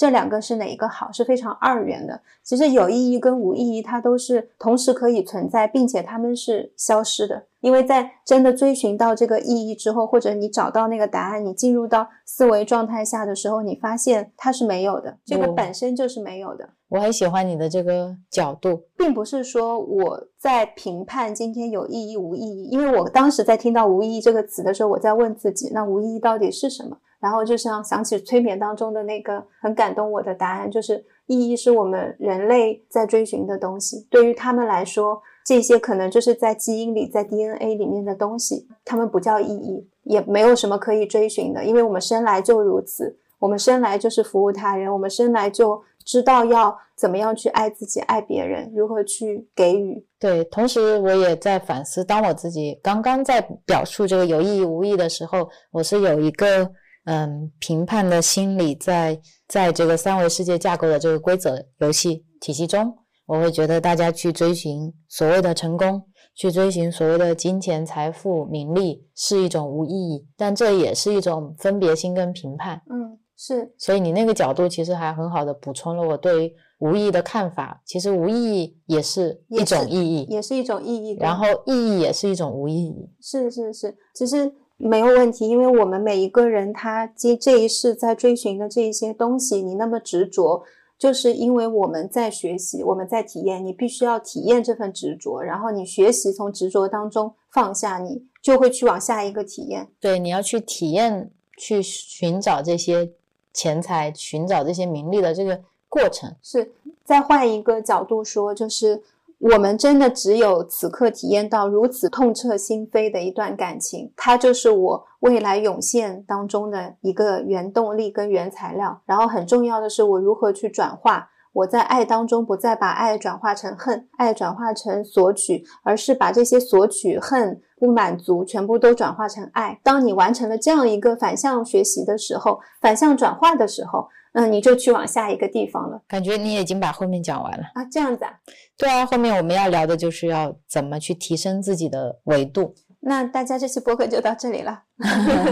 首先我们要提升的时候是要先判断自己的认知在哪个维度。嗯，怎么判断？你刚才也说过了，看外境是吧？是的是的，一个最简单的办法就是看你周围的人在哪个层次，因为你周围的人就是你认知的投影，你周围的人在哪个境界，你的认知就是在那个境界。如果你周围都是好人，都是觉悟的人，都是佛，都是菩萨，那你的境界就是好人，就是佛，就是菩萨。如果你周围的人里面都是一些坏蛋啊，这个坏蛋打引号，也不代表你就是坏蛋，是因为坏蛋本身也不是一种评价，只是说你认知里面会有一些需要去清理的东西，或者说你现在能够接纳的教学方式啊，是必须要视线呃这种方式才可以让你能够获得学习跟成长的。如果你不喜欢这样的学习方式，你就去转化它。是，如果你喜欢那你就继续。对对，如果你觉得你能跟你现在的周围的环境融为一体，很舒服，很开心，很有共振感，那你就让自己体验。对对，如果你觉得有不舒服，你就要去转化。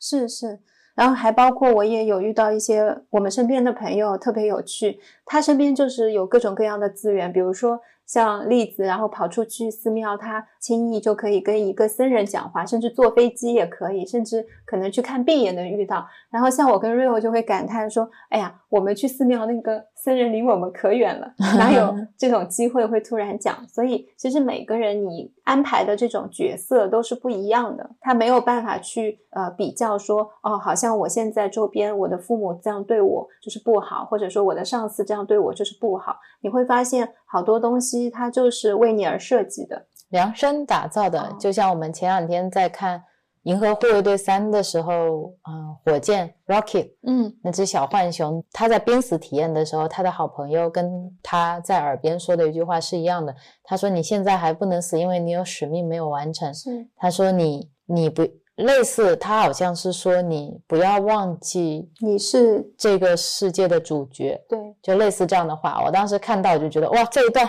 太震撼了，好戳中啊！就你在看《银河护卫队》，你觉得啊，这不应该跟灵性没什么太大关系。然后一说这句话的时候，我当时都心动了，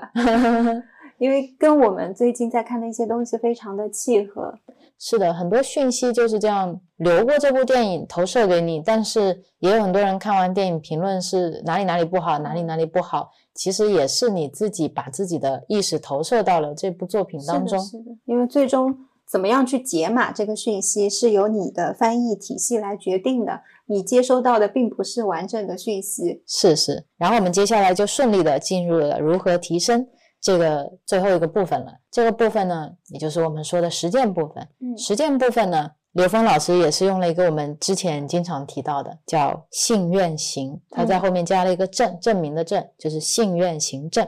他说我们入世的三维空间的人如何在每一个当下去提升内在意识能量的自由度，他把这个方式称为入世心法。这个心法就分成了四个部分，信愿行证我们接下来一个一个讲，办好小板凳了。嗯，第一个是信，信就是信任的信，是什么意思呢？就是我们在不同的体系里面会有不同的信的目标，在佛教的语境体系下信的是佛，那在道家系统里面信的是道，基督教神学里面信的是神和上帝，在刘峰老师的系统里面信的是什么？恩恩去无穷大的这个维度，在特别科学的语境下面信的是科学，在特别心理学的语境下面信的是心理学。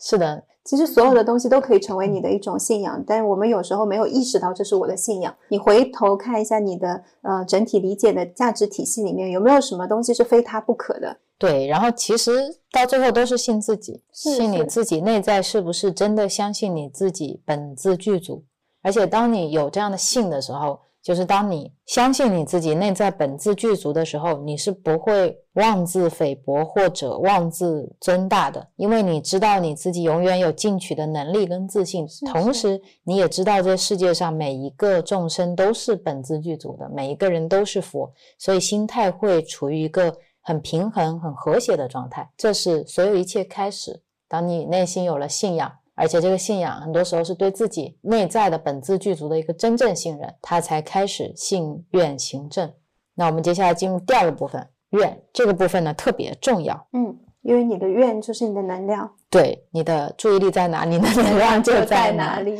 那什么是愿？愿就是目标，这个目标不指向于你要考多少分，是不是说你事业要发展多大，我年收入要多少钱啊，或者说我的灵修进度要比曾快，对，或者是我打坐非得要一下子一屁股坐下去就是到四禅。这种目标是指我们内在成长的根本目标。嗯，而这个内在成长的根本目标每个人都不一样，我醒觉的时间跟岑的不一样，开始的时间可能也跟他不一样，我们每一个人都有属于自己的一个内在的投影源，你本来就是要跟别人不一样的，所以你没有必要去跟别人进行比较，你只要感受自己就可以了。嗯，所以每一个人都有属于自己的目标。那我们需要有一个大愿，就是一个终极目标，它可以给你带来最大的能量。嗯，就是能让你在面对所有存在修道不管什么境界都有持续提升的一个方向，那个方向就是我们说的大愿。刘峰老师举了一个例子说，嗯，就像登山，我们在登山前觉得它是一座高山，超级高，然后等你越过它的时候，你再回头看它，你觉得会当凌绝顶，一览众山小。但是如果你把这座山当成了你人生唯一的目标，你可能就不一定爬得上去，你可能花了一辈子还累得气喘吁吁。所以只有当我们把最高目标当成人生目标的时候，你才能够产生一个巨大的内在动力。嗯，就像如果你把在三维世界过得最好，长命百岁健康自在当成你唯一的目标，你就会停留在三维。嗯，如果你把突破三维进入到四维的状态当成你人生最高的目标，你就达不到五维。所以他会希望我们发愿的时候把目标定在n维，n去无穷大，是为了让我们有前进突破维度的原动力可能性。是的是的。呃，定目标其实在说愿嘛，愿我觉得它是一个非常大的一个终极的点，它不是一个阶段性的目标。所以如果我们以人生来说，它是一个阶段性的，因为我们有很多事，所以你说我只定这一世，那还有下一世。是的，所以他说有大愿的人在现实中是没有大事的，如果我们在现实中摊上了所谓的大事，会让我们觉得没有办法超越，只能说我们的愿力还不够。嗯嗯，所以他也引用了《金刚经》开篇的时候，须菩提问佛陀说：“云何住？云何降伏其心？”嗯，也就是说，你要把心安在什么地方才能降服一切妄念？当时佛陀的回答说：如是住，如是降服其心。这个意思就是你要发无上正等正觉的心。为什么佛陀一再的强调我们要发无上正等正觉？因为你发这个大愿，你才能够在嗯生命提升的过程当中，你不会执着在中间的层次，你能够有力量超越不同的阶段。是，然后这也是刘峰老师经常会回答大家提的一个很有意思的问题的答案。别人会问他说，进入高维的这个路上会不会走火入魔？他说，其实如果你把愿力定在了最高维度的时候，你不会被任何中间层次的能量左右，同时你也不会恐惧接触和面对任何中间层次的能量体，因为你会把它们当成是助缘，你会心生感恩，你会自在的跟各种能量相处，但不执着在各种能量层次中，你会有一种自然的超越的状态，不然你就很容易迷失在中间的某一个能量层次，这个就叫走火入魔。就比如说，嗯，我们在三维遇到了一个四维的人，你觉得他知晓过去未来，你觉得他是一个神人，你觉得他很了不起，你遇到了一个比你现在认知境界高的人，你就失去自我了，嗯，然后你就会被这个能量或者他的认知所影响。在这个状态你就产生了一种执着，但如果你今天内心是发大愿的，你把你的目标定在了最高维度，那你跟他相处的时候，你不会心生一种恐惧，或者心生一种崇拜，或者心生一种迷信和障碍，因为你的认知境界已经提高，你知道这只是中间的一个能量层次而已，或者说这只是我中间经历的一个过程，不管这个过程是经历了多不可思议的事情，它就只是一个经历。是，所以我就想起你每一次嗯遇到这些境界的时候，你会问他说，我可以为你做什么？其实这就是你的一个状态，是因为你心中有大愿，嗯，然后你在跟他们相处的时候，他们就会成为你的一个助缘，或者说你会成为他们的一个助缘。我就是这么想的。对，然后你的内心的发心是我希望为大家，所以你会处在一个不会迷信也不会排斥的状态。按照刘峰老师的说法，是一个自在喜悦快乐的状态，你又不会被任何一个层次所障碍，你该是谁是谁，该是什么样是什么样，你内在没有纠结，没有恐惧。我内心的感觉是觉得特别的问心无愧，就是特别的坦然，这种坦然感来自于我假如说面对了一个我无法处理的情景，就比如说在冥想的时候看见了什么很可怕的东西，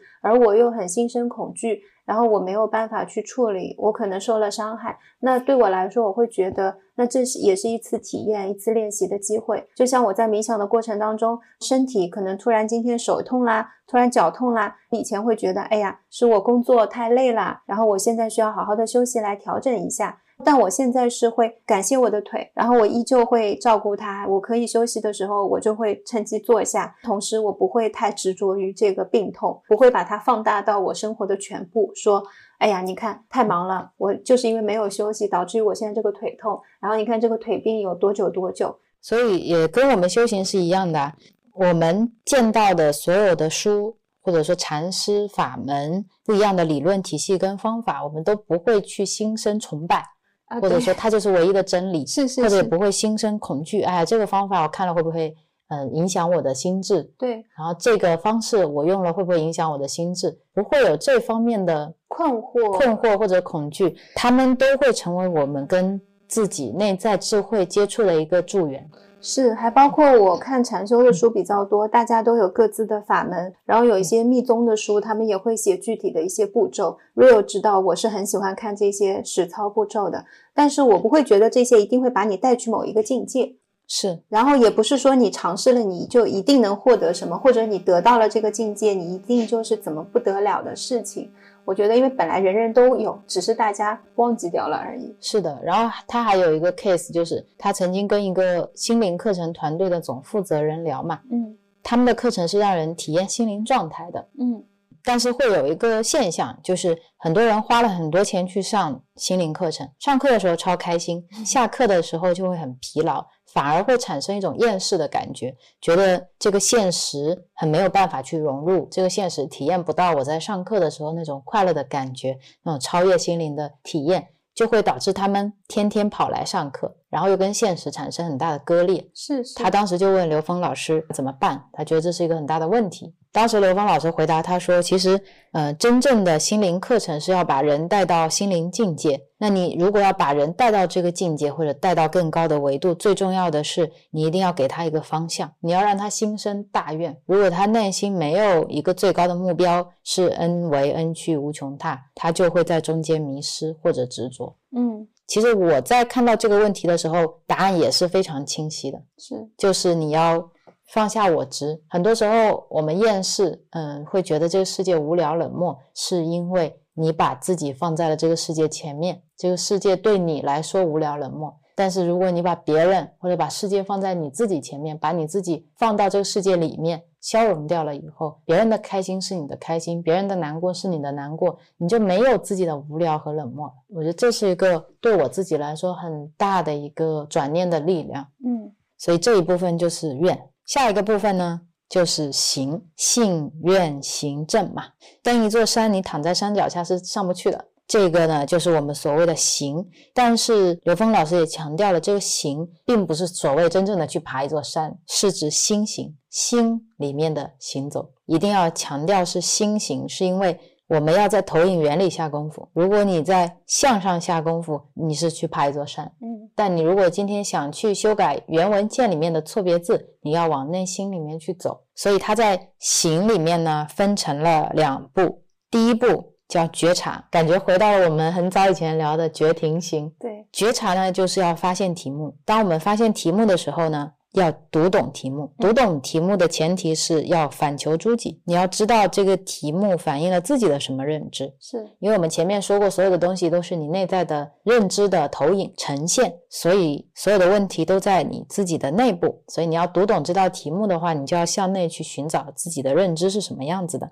在这里他有讲到，觉察不等于评判。很多人在这个时候就要开始说，哎呀，我怎么产生了这样的认知，我怎么会有这样的想法，或者说我就是嗯、呃、很匮乏的，我就是不足够的，然后我就是没有办法有这样的这种力量的。那你在想到这些东西的时候，你有没有在评判自己，有没有在否定自己，这是一个基础。是的，然后我们可以做的一个很很有效果的方式就是忏悔。嗯，对。而忏悔呢并不是自我否定或者说承认错误。刘峰老师有一个想法我很喜欢，就是我们不去纠结对错和是非，是因为对错是非其实是在一个三维空间的层次上的。嗯，当你去坚持对的时候，你就是在着三维的相，你是进入了三维的这个认知体系里面在谈论事情。所以你想超越三维，你必须要超越对错是非这种二元对立的认知。就比如说匮乏感是不好的，丰盛感是更好的，然后正能量是更好的，负能量是不好的，无意义是好的，有意义是不好的，等等等等，就是这样的这种二元对立。只有当我们超越了是非善恶这个认知的时候，我们才有可能会去提升。当我们偏向于对的时候就会有错，偏向于善的时候就会有恶。所以我们之前会说，你也不要去执着于好，不要执着于对，不要执着于美。对对，不要执着于完美。是的。所以当我们说忏悔的时候，不需要去自我否定，只是要去觉察到你自己的哪一种认知让我们面对了现在呈现的这个像。嗯，现实当中很多时候我们做错了一件事情，容易说对不起，然后对不起这个词变成了一个托词，就是我说完对不起，我就不需要去觉察我的认知了。嗯，但你其实并没有给你的错误一个交代，没有给交代是因为你没有去觉察它。我们需要去觉察它，然后不去评判它，而是真正面对你内心的那一部分认知。然后面对了这一部分认知以后，接下来要做的就是第二步，去颠覆它。首先我们是觉察，觉察到它，然后再去改变它。那怎么改变呢？柳峰老师说，认知就是低维能量的纠结就是我们的业。嗯，为了颠覆这个认知，或者我们说这是一个烦恼因，也就是我们要做的事情就是消业。然后我们刚才说的这个忏悔，嗯，它其实不是一个认错的过程，因为当你去简单的认错，它解决不了消业的这个问题。反而如果你背上了我错了这样的一个心理包袱的时候，你就会忽略掉你内心更重要的东西是你本自具足。是，忏悔不是让我们陷入一种深深的自责跟悔恨感、嗯、我们很多时候如果你陷入了这种情绪当中的话，你不是在忏悔，这个不叫忏悔。忏悔是一种面对，是一种觉察，是一种看见。对，你要去分辨你是不是在转化的一个很重要的方向是你有没有感受到喜悦。 是, 是每一次当你成功的转化或者突破你的知见之后，会带来一种非常重要的感受，叫我成长了。对 对, 对，是一种喜悦。当你在修行的时候，我们把这个喜悦叫法喜，这个法喜只存在于当下。嗯，你在颠覆认知的那一瞬间，其实就在跟高维链接，你会产生无尽的喜悦。柳峰老师说，没有体验过法喜的人无法理解，法喜会比我们在三维空间里面获得的任何喜悦都更有价值。我们在这个三维空间里面有在不断的进步，然后不断的丰富自己的生活，这种进步某种程度上也很容易形成一种支障。就像我们上一期播客说到的，我们看很多书，我们理解很多事情，但是它其实是在一个有限的认知层面去的。是的，这种知识的获取，它可以被你用来当成一种包装的工具、障碍，让你成为知识的奴隶。但换一方面来看，刚刚是从下往上看，嗯，你如果从上往下看，你跪拜在知识面前。但换一个角度，你从上往下看，或者你平等的去看，你可以借由这些有限的知识去唤醒我们内在无限的智慧。嗯，书里面用了一个比喻说，你可以把知识当成唤醒自己内在智慧的酵母去发酵它。嗯，那么每一个知识都是可以启发你的智慧，而且你甚至可以去创造知识。所以关键是我们去怎么看待这个知识。对，然后在行当中，前面说的忏悔的第一步是觉嘛，就是你要知道我现在在面对的是什么，然后你要去接纳，而不代表你要去评判，这个是很重要的。真正的忏悔是你发生改变了，而不是说忏悔只是一个对不起，我已经知道错了，然后能不能让我不要再经历这样的事情，我以后就已经不会这样了。不是我们在上学时候写的那个叫悔过书。是是是，然后你下一次又是进入了一个轮回，而是我真的觉察到这个是我的课题，它是我的，然后我现在已经看到了这个问题，是在我的一些知见上面也好，或者是我在现实当中的一些行为也好，我去发生了转变。对，这个转变就像我们之前很多期播客聊到的，你如何去转烦恼为菩提, 菩提然后你怎么去转变你自己的一念，转变你自己看待世界的角 度, 角度然后你怎么样能看到事物的各种面向，而不只是现在这个面向。是的，这个是我们要去做的。即使是同样一件痛苦，别人是怎么看待它的，是你为什么会缺失某一部分的角度，呃，你自己内在有没有可能看到这个事情不同的面向。是，然后我还有一点想分享的是，忏悔是一个很好的清理的过程。这个清理的过程就是你去拿起一些你不想面对的东西，拿出来仔细的端详它，你去看它，同时可以把这些东西倒出去，你不要再一直带着这个，好像嗯，把很多忏悔的标签贴在身上，哎，我这个不足，这个没有做好，我这个伤害了别人，然后我这个没有服务他人，我非常的自私。不是让你去贴标签，其实忏悔是一个撕标签的过程。对，撕标签的过程是把一杯满满的水倒掉，或者把你这个杯子变成大海。是是，你所谓的倒掉其实也是回流到你自己，因为本来就具足，也没有所谓的倒不倒，它是一种流动，它是一种扩大。是，你要让自己有机会就是去面对，去接纳，去升级，这样才会有到下一步。是的，然后我们很多时候行动的时候，你会觉得很没有力量嘛，没有动力。没有动力的第一步，刚才说的是愿，你要发大愿。那在行为方面有很多可以帮助你自己去产生动力，或者去做更多转化的方式。刘峰老师呢就有讲到，你可以利用一些方式来帮助你跟内在的高维智慧进行链接，但是这个链接的前提是有一些它称为是创造高维实践的条件。嗯，所谓的条件呢，他说了五个净。第一个净呢是干净，我们内在要干净通透。第二个净呢是安静的静，就是我们要让自己的心平静。只有平静的湖面才能看到湖面反射的日月星辰。第三个境是恭敬，只有我们发起大愿，并且我们知道宇宙是有 n 维 n 趋无穷大，有比我们这个三维空间的知识要多无穷倍的知识的这种状态下，我们知道佛的知见的这个状态下，我们要升起这种恭敬心，我们才能活出这样的状态。要尊师嘛，尊敬老师。第四个呢是镜子的镜，我们每一个人其实看到的周围都是我们自己内在的投影，这个世界没有别人、嗯、这个世界只有你。第五个境是环境的境，也是境界的境，就是当我们在无明或者迷失的时候，我们是可以去创造一个能够让我们走向成长的道路或者环境，有时候也是重要的。这是为什么有时候我们需要去冥想，需要去禅修，我们需要去祷告，做瑜伽，做内观等等，是是，这些其实都是心行的一部分。在这个行的过程当中，创造了这五个境的高维条件之后，我们还可以有一些指引和帮助。这些指引和帮助呢，就是像经文，像圣经，像星咒，这些都是的。刘峰老师有提到，像佛教系统里面其实有大量的高维实践，也就是经文跟咒语。展开讲一下，在现实生活中，其实任何一个文字，只要它的像在我们眼前，相应的这个文字的能量分布就会存在在这个空间。嗯，你可以想象这个经文或者这个咒语，它也是 n 为 n 趋无穷大在我们这个空间投影出来的一个像。也就是说，当我们去读金刚经的时候，金刚经的投影源其实它在 n 为 n 趋无穷大，我们去读它的时候，就是在跟金刚经的这个能量做调制，在跟着最高境界的能量做着同频共振，这是高维实践的一种方式。念咒也是的，咒语其实是来自高维空间的音波能量，当我们去念诵咒语的时候，我们的整个意识会跟着这个咒语的能量进行共振。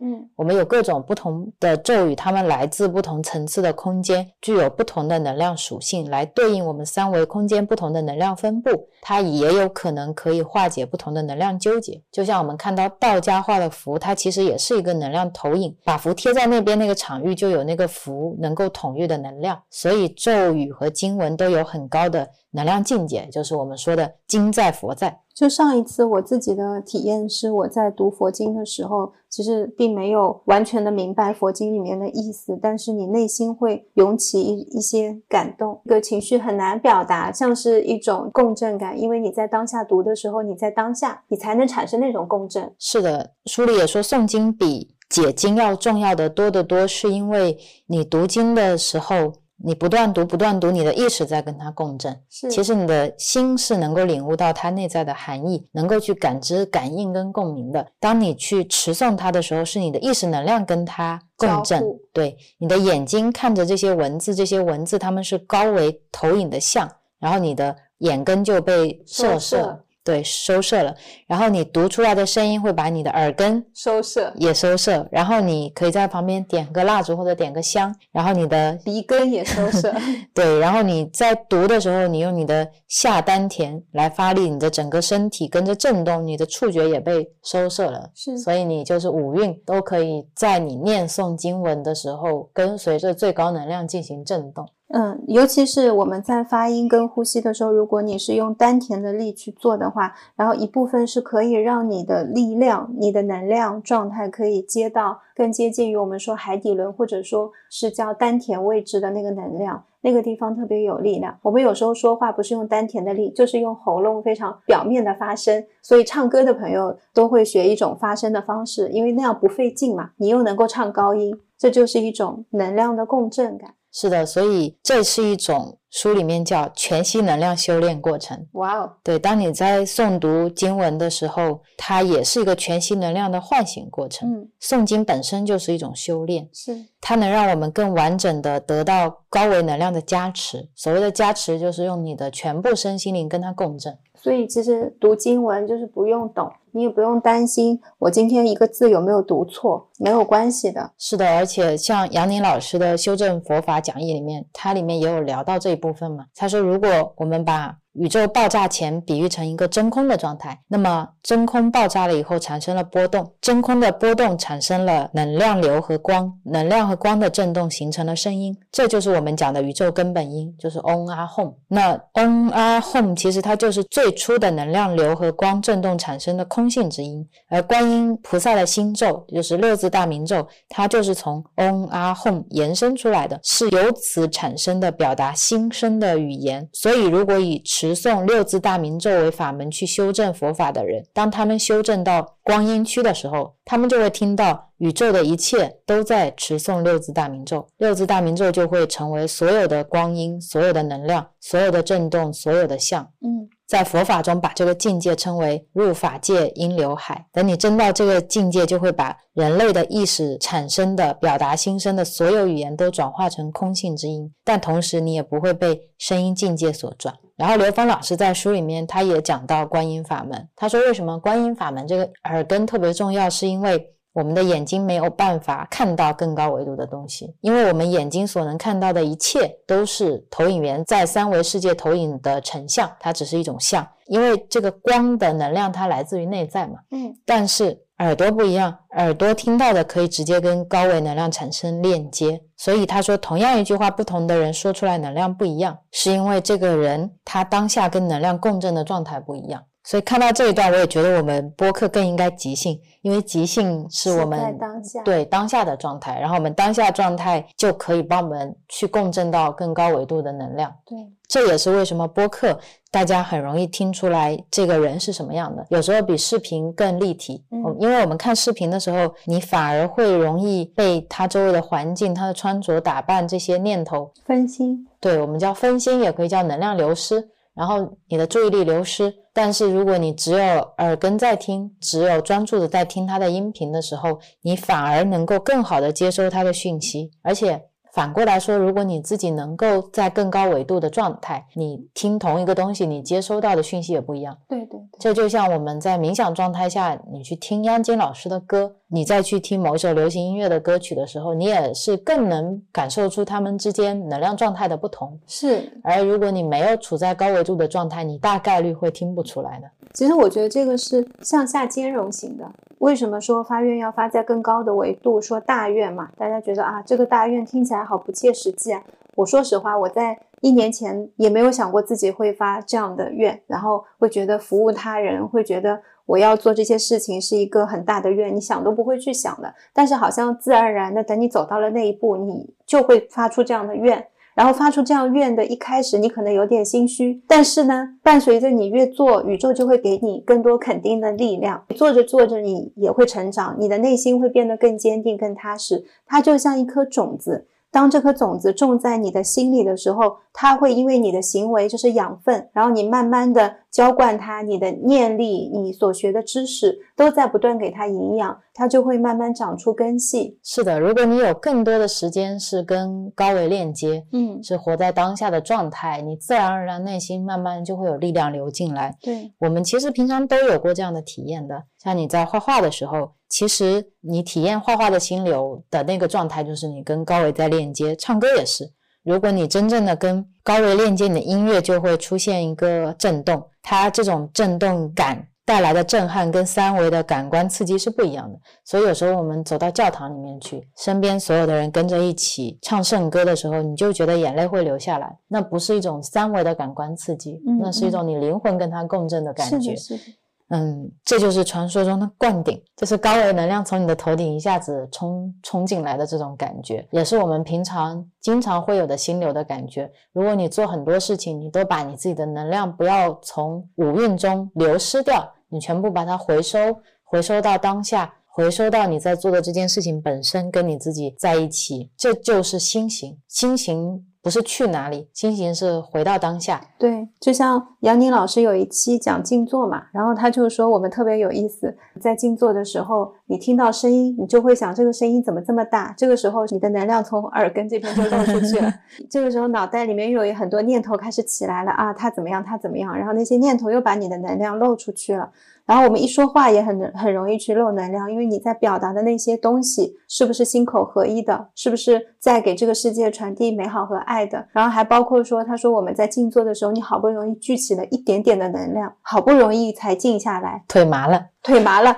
然后能量又开始往外漏。所以我们说一睁眼一睁眼能量就开始外漏。对，你就感觉那个，假如你想象能量是气嘛，就超搞笑，一起床闹钟响了，然后你耳朵开始漏气，一看手机眼睛开始漏气，一说话嘴巴开始漏气，所有的那些能量不断的往外走的时候，但你没有更多的能量回收回聚，所以心流其实也是冥想的一种方式，正念也是的，这个就是让我们更多的把这些能量聚回来。所以信愿行正这个行没有那么难，它不是让你去爬山哦，嗯，这个行只是让你去把所有的能量回流到当下，去做好当下每一件事情，去感受当下的每一个体验，这个就是行，听起来一点都不难。不难，就是你先有胆量。我记得以前有很多朋友都说我这个人没什么特点，就是我胆子大，我觉得特别好，敢发愿。是，然后我就记得我们在看佛经的时候，你看目犍连他们为什么后面有了一些神通力，就是他在某一世说我就要这个能力。所以我们看到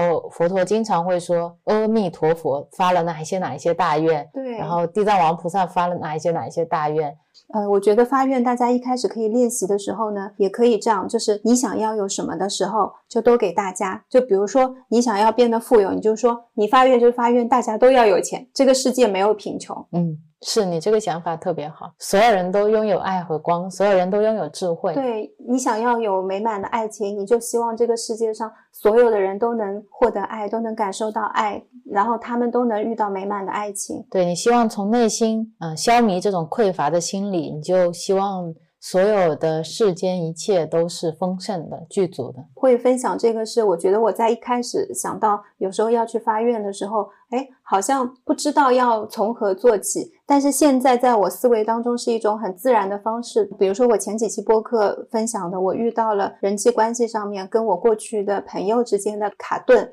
然后我就会在忏悔之后，我会祝福，我会祝福所有的人，如果他们也是跟我遇到类似情况，或者各种各样关系当中卡顿，他们都能获得化解。我会把我所有的爱分享给所有人。是是，就像我之前说，遇到满了的人，你祝愿世界上所有的人皆得如来智慧嘛，你就希望所有的人都拥有般若。那在这个状态下，你的世界其实它也就跟着你的这个认知去转变转。然后很重要的是，你在发愿的时候不是带着情绪的，不是说哼，那这样我就发愿要让所有人都变有钱。其实这种愿力是很公平的，因为在灵魂层面你骗不了人，就是起心动念嘛，你也不能说因为曾跟我说要这样发愿，我就能够得到更好的修行，那么我今天为了得到更好的修行，所以我发这个愿。其实你这样又是在增长自己的欲望，你要不带目的性的去做这件事情，发自内心的，可能某一天你就突然会有这样的转化。对啊，就算你觉得我现在实在发不了大愿，先发个小愿，去帮助一下身边的邻里邻居，每天跟他们去做言语布施、微笑布施，是都是非常好的愿力。对，今天多帮同事倒一杯水，帮同事买一份早饭，请他喝一杯咖啡都可以，但是我做这些事情是不带着任何目的的，不为了我要跟同事建立更好的关系，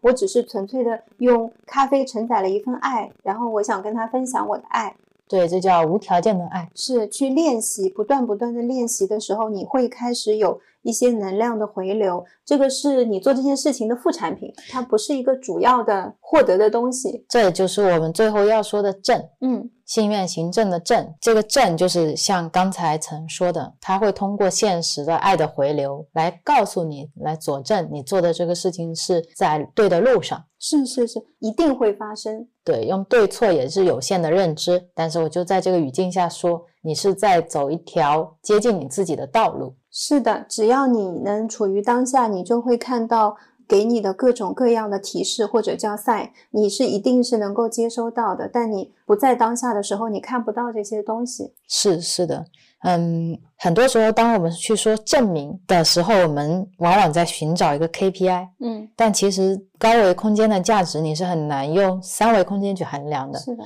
就像我们今天因为商业文明让我们过度注重于事物的价值，我们把很多东西都要标价，用商业的意识去束缚我们自己。然后当商业意识拓展到人生内在提升的时候，我们依然用这个商业意识来定价，这个人身家多少，有没有房，有没有车，穿什么样牌子的衣服，带什么样牌子的包包，而且我们还会用这样的价值去衡量国家，嗯，去衡量世界的发展，比如说经济发展指数 G D P 有多少啊，等等等等的。但是如果我们再把它推到了宇宙，我们怎么对这个宇宙标价，火星多少钱，木星多少钱，这不是他们流通的货币。对，我们没有办法去标一颗星星多少钱，嗯，银河系多少钱，你很难把它跟金钱等同。刘峰老师就说，我们能够看到的有形财富是我们自己能量投影在这个空间的一种表达。一般人都觉得财富是挣来的，会拼命的去透支有限的生命去换取财富，但是真正明白的人，他们会知道财富的本质是什么。刘峰老师说，财富的本质就是会明白我就是财富，嗯，我在哪里财富就在哪里。钱是服务于你的，它并不是你服务于钱。是的是的，这两个关系又是颠倒的，我们经常。对啊，所以当我们知道自己本自具足的时候，你就知道你自己只能付出，因为你什么都有，你还要什么？对啊，因为你本来就什么都有，你这个时候索取不了，你拿回来要干嘛？就好像说我家衣服都多得不得了了，今天出门你还会想买衣服吗？就像你现在的所谓的索取，就是从我家客厅拿到我家卧室，是 是, 是，因为整个家都是你的，没有差别，你也不会再有这种索取心，真的没有什么东西可以再去要的了。是的，然后这所谓的挣，很多时候我们要去看结果嘛。当你觉得你自己这件事情做成功了，你去定义一件事情你做成功了，它帮助你去证明你自己本自具足了。但如果这件事情做失败了，它其实是帮助你发现了你自己的认知障碍，让你可以去颠覆这个障碍，也许下次你就成功了。所以在你这里其实是没有失败的，也是没有痛苦的，也是没有成功的。其实这条路上本身它就是一个旅途，它没有结果的，它不是说我今天非要赶紧到哪，我要去四维，然后直升五维，再到六维。是是是，它不是一个我去到哪里，而是一个我生命活出来的状态，我在生命中流动，这就是我这一生在这里在做的事情。而我过程当中需要流动的所有东西都会为我准备好。是的，我们最后说的这个信愿行正的正，它其实是让我们不断积累我们内在的自信，而不是一个外在条件的证明。对，是你内在的自信，内在的自我的丰富程度，让你验证你自己本自具足。有一点像之前佛陀说的那个穷儿子啊，穷儿子变成了乞丐，然后他很难相信自己是富人，所以你需要有这样一个过程，先让他做非常普通的工种，然后再让他做管家。对，让他建立对自己的自信，自信知道自己是可以成为，或者我自己是有这个成为富人的资本。是，然后在这个过程当中，我发现另外一种正的方式，就是因为这是一个内心的旅程，然后外在的世界不过就是为了让你内心能增加更多经历跟体验的一种方式。内心的感受是真实的，就比如说我在过程当中我会有喜悦感，我会非常快乐，我会觉得非常的知足，我觉得世界很美好，这些感受其实就是一个回馈，而不是会在说呃，我有多少钱了，然后我想要赚一百万，我都已经发愿了，怎么还没有给我一百万？那你的那个愿是要得到那一百万吗？是是是是的，所以我们不管在哪一个语境下，都可以听到他们说，在我们三维空间最大的能量是爱。是，这就是一个通关密码。对，这是一个通关密码。刘峰老师说，这个爱的最大的代表就是太阳。嗯，太阳作为爱的代表，是它不求回报，是的，它不断的付出，它没有跟我们索取，它是爱的真谛。我在想，太阳没有今天上来说，嗯、呃，有个广告的，你要看到阳光，首先包个会员，或者是投币包时段，说，哎，你现在要看嘛？我们全球人民每个月要交太阳费，就是太阳费是这个会计量的嘛，光打到你们家之后有多少度，然后一度是。三块钱五块钱，然后还有风谷电是吧，风谷风谷光但是你会考虑到你阳台有植物，我们也需要光合作用，然后你就会说，那我要站在哪个位置更省光。是的是的，然后然后太阳并不会因为你给的钱多照的多，给的钱少照的少、啊、也不会觉得你这个人善良我就给你多点阳光，是是，并不会因为你这个人幸福我就给你多点阳光。我还突然想起，太阳也不会因为你骂他，然后他今天就不上班，就突然从天上掉下去我们大夏天的时候经常会有嗔恨心，说今天阳光怎么这么猛烈啊，这个太阳后羿当时射的时候射掉了九个，怎么剩一个这么猛烈他能不能温柔一点，我想出现的时候出现，不想出现的时候不出现，我热的时候偏点角度让我凉快一点，我觉得冷的时候它就会照得温暖一点。是冬天的时候说为什么还没有太阳，什么时候才能够有太阳，太阳并没有因为我们有这样的嗔恨心出来说我不高兴了我今天不上班，或者我上了一半的班我怎么样了，它还是毫无保留的在付出它的光。是的，其实我们每个人都有这样的体验，就是当我们真正去爱一个人，你付出的时候你就感受到了那种付出带来的内在喜悦和满足感。是，然后再回到我们前面讲的那个话题，就是呃，前面在说你没有到四维你不要去操心四维的事情，然后你如果现在还没有试过无条件的去爱，无条件的去付出做一些事，你也不必担心说如果我无条件的去做我是不是会受到损失，他们是不是就会践踏我的这一份无条件。先去做，你先去做到过到无条件的爱，无条件的付出的那个状态了，你再回过头来思考这个问题，因为那个时候的你是已经在无条件的状态，你才会知道答案，而现在的你之所以不知道是因为你没有去做，你没有正德。是，所以我们说信愿行正，其实它也是一个正向循环，从很小很小的事情开始到大的事情、嗯、都是这样的一个轮子在滚，然后每次都不断的来验证你自己是本自具足的状态。是是是，从洗碗开始一直到你去马路上帮助别人，再一直到你发誓成佛，其实都是一个信愿行正的状态。最后还可以再说一下，其实这个正还有一种方式，就像前面说的，你周围的人在什么境界就说明你在什么境界。嗯，如果你真的想去证明某些东西，呃，反过来说就是你也可以看你自己的提升有没有造成你周围的人或者你家人能量的提升。嗯，假如说你觉得你自己现在开悟了不得了，然后你发现你的家人跟你之间关系紧张，你的朋友跟你之间的关系紧张，是，那其实反过来也在说明你的提升可能是一种假象，然后你可能会用现在最新学到的一些知见啊，去合理化现在跟家庭关系当中的一些矛盾，你只是用了一个更高级新学会的一个理论知识做了一个合理化的理由，这个是我们之前分享的，像知障、理障，是是是，它并不是一种真正的转化。所以当你生命中还有不圆满，就说明你自己的提升还不够，而不是你找了一些借口去把你和这个不圆满分离掉。对，不是说我用这个借口去合理化我现在的这个不圆满，不是这样的。真正的改变来自于你发现，诶，我爸爸妈妈没有修行，他们好像就变了，因为你看待事情的角度变了，他们确实不需要做什么。对，就是我们每一个人自己内在的提升是最重要的，因为这个是投影源本身嘛。嗯，其实每一个你身边的人都是本自具足的，是每一种不圆满都带着他自己的意义。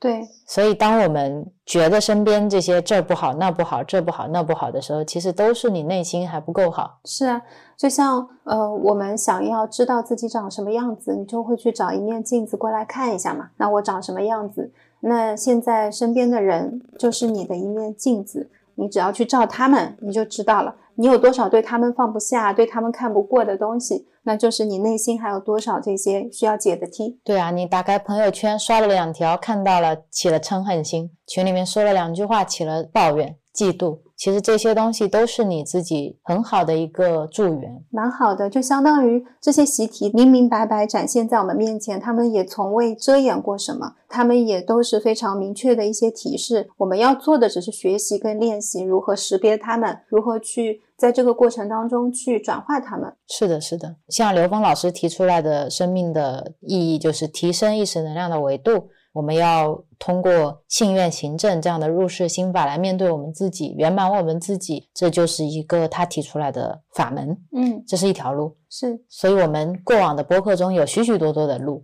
大家都可以慢慢听。对，大家都可以慢慢听，也可以去分享你自己的法门和心路历程是什么样子的。是是，然后在面对不管什么样的法门或者什么样的老师在我们生命中出现的时候，你可以去感受你自己是不是不排斥、不执着、不迷信，然后内心升起的也没有依赖，嗯，而是感恩。嗯，因为最终你能依靠的是你自己，每一个人修行的路都是不一样的。对啊，所以他们把自己的经历花时间整理出来分享出来，有很多都是用一生的时间在做这件事情，我觉得除了感恩还能做什么。是是的，像任何一个智慧系统它能把你带到一定的高度，就像刘峰老师说我们去登山啊，那个大巴车只能把你带到半山腰，嗯，这可能是某一个法门，然后有一个老师或者跟你特别亲近的人，他可以带你走向某一条小路，但是最后一定是有一个攀岩是需要你自己去的，那是没有路的地方，一定是你自己的觉醒。每一个人内在的通道都是独一无二的，不是别人告诉你的，是你自己悟出来的。对，我们能做的所有的事情都是助缘。嗯，但是这个悟的前提是要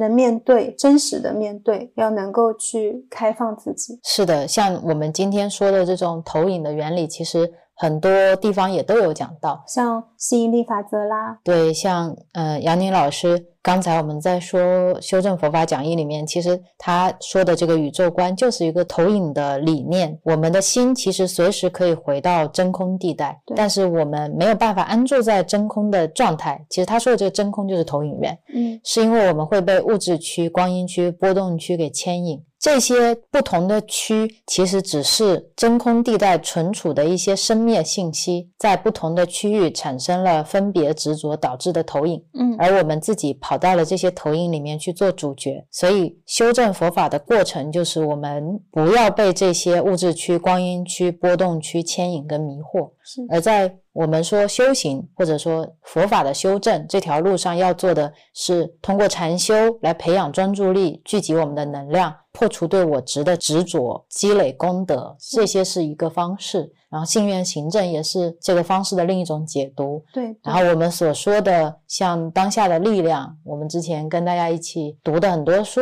的角度都是去活在当下，也是从内在去跟高维进行连接的一种表述方式，包括杨定一博士、拉玛那上师的这种你去感受我在我是谁的这个状态，其实都是一种破我执的状态。没错，很多东西都是一样的。说到最后最最重要的一个点，让大家去带走的，今天能记住的，就是所有的一切外在的障碍都是你自己内在认知的障碍，然后你要做的事情是要提升你自己的维度，你要提升你自己的维度，提高你自己的智慧。要做的事情很简单，也是活在当下。嗯，在佛学的语境下，活在当下并不是指你专注在某一个时间段，而是指在那个状态里面，时空是消失的，它是一种生命本来的状态，你可以体验到一种喜悦和自在，然后你要把每时每刻都过成那样的状态。在刘峰老师跟贤清老师的对话里面也有一段很有意思的对话，嗯，他们也提了一个问题，说为什么要活在当下。当时贤清法师说，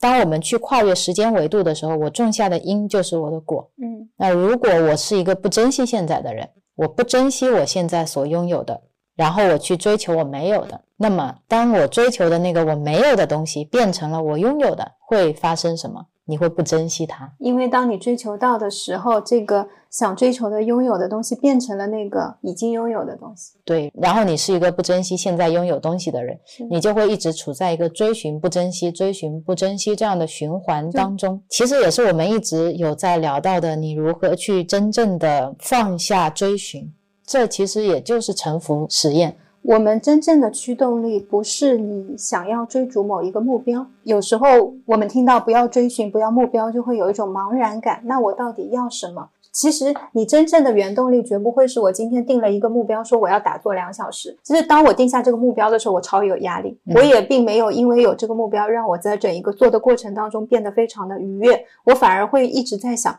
两小时两小时，但也没有说你有一个短期的目标这是一件不好的事情。就像我们上一次跟航聊的，或许你是因为有定了这个目标，你才有了一个做的动力，但其实这个事情的症结在于你有没有那个力量，因为这个力量生不起，是因为你的愿发的太小啊。就像我上一期播客有聊到，我念一百零八遍的文殊心咒我觉得好累，但如果我今天的发愿是我要把这一百零八遍念完，回向给所有的众生，你就不觉得累了。这就是神奇的地方，你在做同一件事情，你发的愿不同，你的力量就不一样。是，然后比如说我们在日常生活当中，上一次分享去到寺庙啊，或者是遇到猫，我就会好开心，我能够拥有一个机会，如果这个愿望每个人是有配额的话，我可以分享给他，因为我今天恰巧也到了寺庙，我就可以跟菩萨说这个愿，我就给这个老婆婆去实现她的愿望，这是一种祝福，我会很开心，我拥有这种机会。包括每天日常的一些祝福，我看到小树我可以祝福它，我看见垃圾桶我都可以祝福垃圾桶，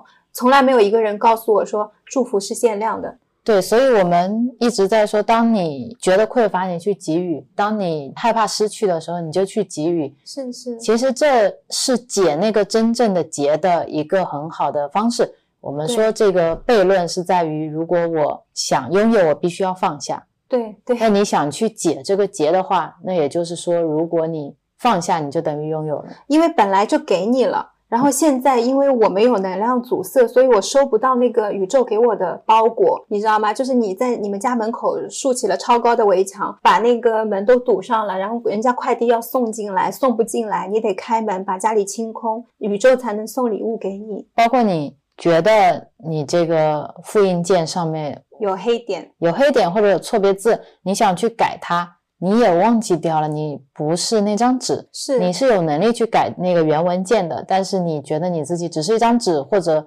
呃，我只是一个复印机，我没有这个能力，但你是有的。你要做的事情是 remember 去想起你自己有这个能力，是想起你自己，并且去相信，这种相信会成为一种力量，但是它会在信愿行正的过程当中，你会慢慢的去找回这种记忆跟力量，因为它本身在我们出生的时候，在我们的基因里面给我们配置好了，然后你现在觉得这么没有力量，也是因为我们没有找到那把钥匙，然后你把钥匙拿回来，你可能开一下会得到这份力量。对，然后最后呢就给大家留一句刘峰老师的咒语。什么？你说的对啊、哦，对，是我我有用过一阵子，现在也会用。这是一个小彩蛋，它可以很好的帮助你在生活中去消除你二元对立的这个念头。嗯，每当你想说别人说的不对的时候，你就说你说的对，然后你的脑袋就会开始合理化为什么他说的对，这个时候就可以帮你补充你缺失的那个视角。其实它是一个反向让你自己反思的过程。而且我使用的经验是这样子，一遍说是不够的，就当你说第一遍说你说的对，你是咬牙切齿讲的时候，你说十遍说二十遍，你慢慢就会去想了，就会想，哎 Rio 刚才那里是哪里对呢？那好吧，它也是对的，那好吧，为什么是好吧？哪里对？对，这是一个很有意思的过程。这个咒语我也很喜欢，我第一次看到就一直在用，我也推荐大家可以去生活中去用一下。然后还有一个小彩蛋想分享给大家。嗯，前阵子我们的朋友栗子跟我分享了她的一些故事，我很感动，所以我也想在这里作为一个彩蛋分享给大家。我来说吧。啊，你来说。栗子有一次到我们家来跟我们聊天，然后她那次是毫不带预期的过来聊的，但是没有想到我们的聊天过程当中居然解开了她内心的某一个卡点。嗯，就是她跟她的对象之间的一些呃纠结，以及她自己对于修行的一些纠结。当时我们也不知道这个谈话后面引发的一些改变，一直到有一天她过来跟我们说，她说她自己以前会呃很不喜欢肉的腥味，然后在处理这些肉食的时候，他都是属于那种啊，要么就让自己的对象去处理，要么自己处理的时候就会想啊，赶紧把它处理掉。但现在的转变呢是，他说他的边界是肉是可以的，但是我们在舟山嘛，就比如说会有一些海鲜带鱼啦，你那个带鱼这么长，你要把它砍开来，还包括说他们家有养一只很可爱的狗叫阿蹦阿蹦。那他要给阿蹦准备吃的，比如说会有一些动物的内脏，这些他以前是完全不可能会去碰的。然后我们呢是在之前跟他分享，我们会超度，那个时候拿带鱼给我们超可爱，他说他也有给他们做一下超度，然后他就说他现在会去处理这些，比如说动物的肝脏，他会把那个动物的肝脏握在手里面，去感受他们还活着时候的那种感觉，然后给他们送去祝福跟超度，会感恩他们。对，然后他说感觉自己反而可以有更多的时间跟这些鱼类或者肉类去相处，而不会像以前一样因为害怕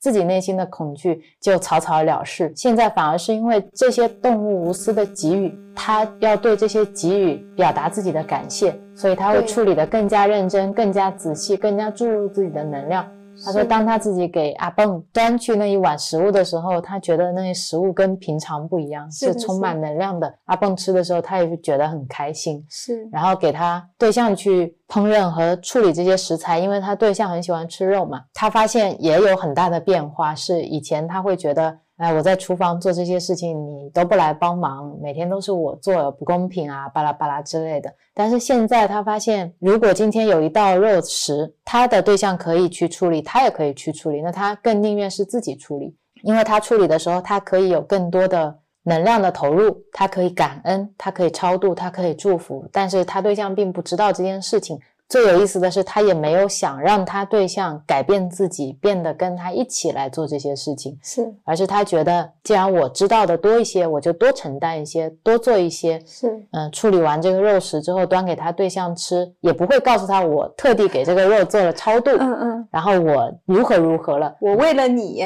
刚才念了好几遍往生咒，你吃一下，感觉这个味道有没有不一样？对，而是像什么都没有发生，只是会在心里默默的增加这些想法，然后去做这些祝福，再把东西给他的对象吃的时候，也不会再有以前的那些嗔恨啊，那些抱怨啊，但一模一样的事情，他说这样经历下来，内心觉得好舒服，是是，好开心，然后跟对象之间的关系好像也变得更加的轻松，对，更加的自如，交互起来也比以前要更加的亲密。所以很多改变是当你不去要求你周围的世界去做改变，去顺应着你去发生改变，你也不对这个世界有任何的预期，而只是你从你自己的内在去进行提升，而这个提升不是需要别人来认可你，需要别人来称赞你，在这样的状态下，外境反而会跟着一起转变，因为你内心很满足啊，我做这件事情，我超度这个肉，超度这个鱼，是因为我想做这件事情，我带着爱在做这件事情，那么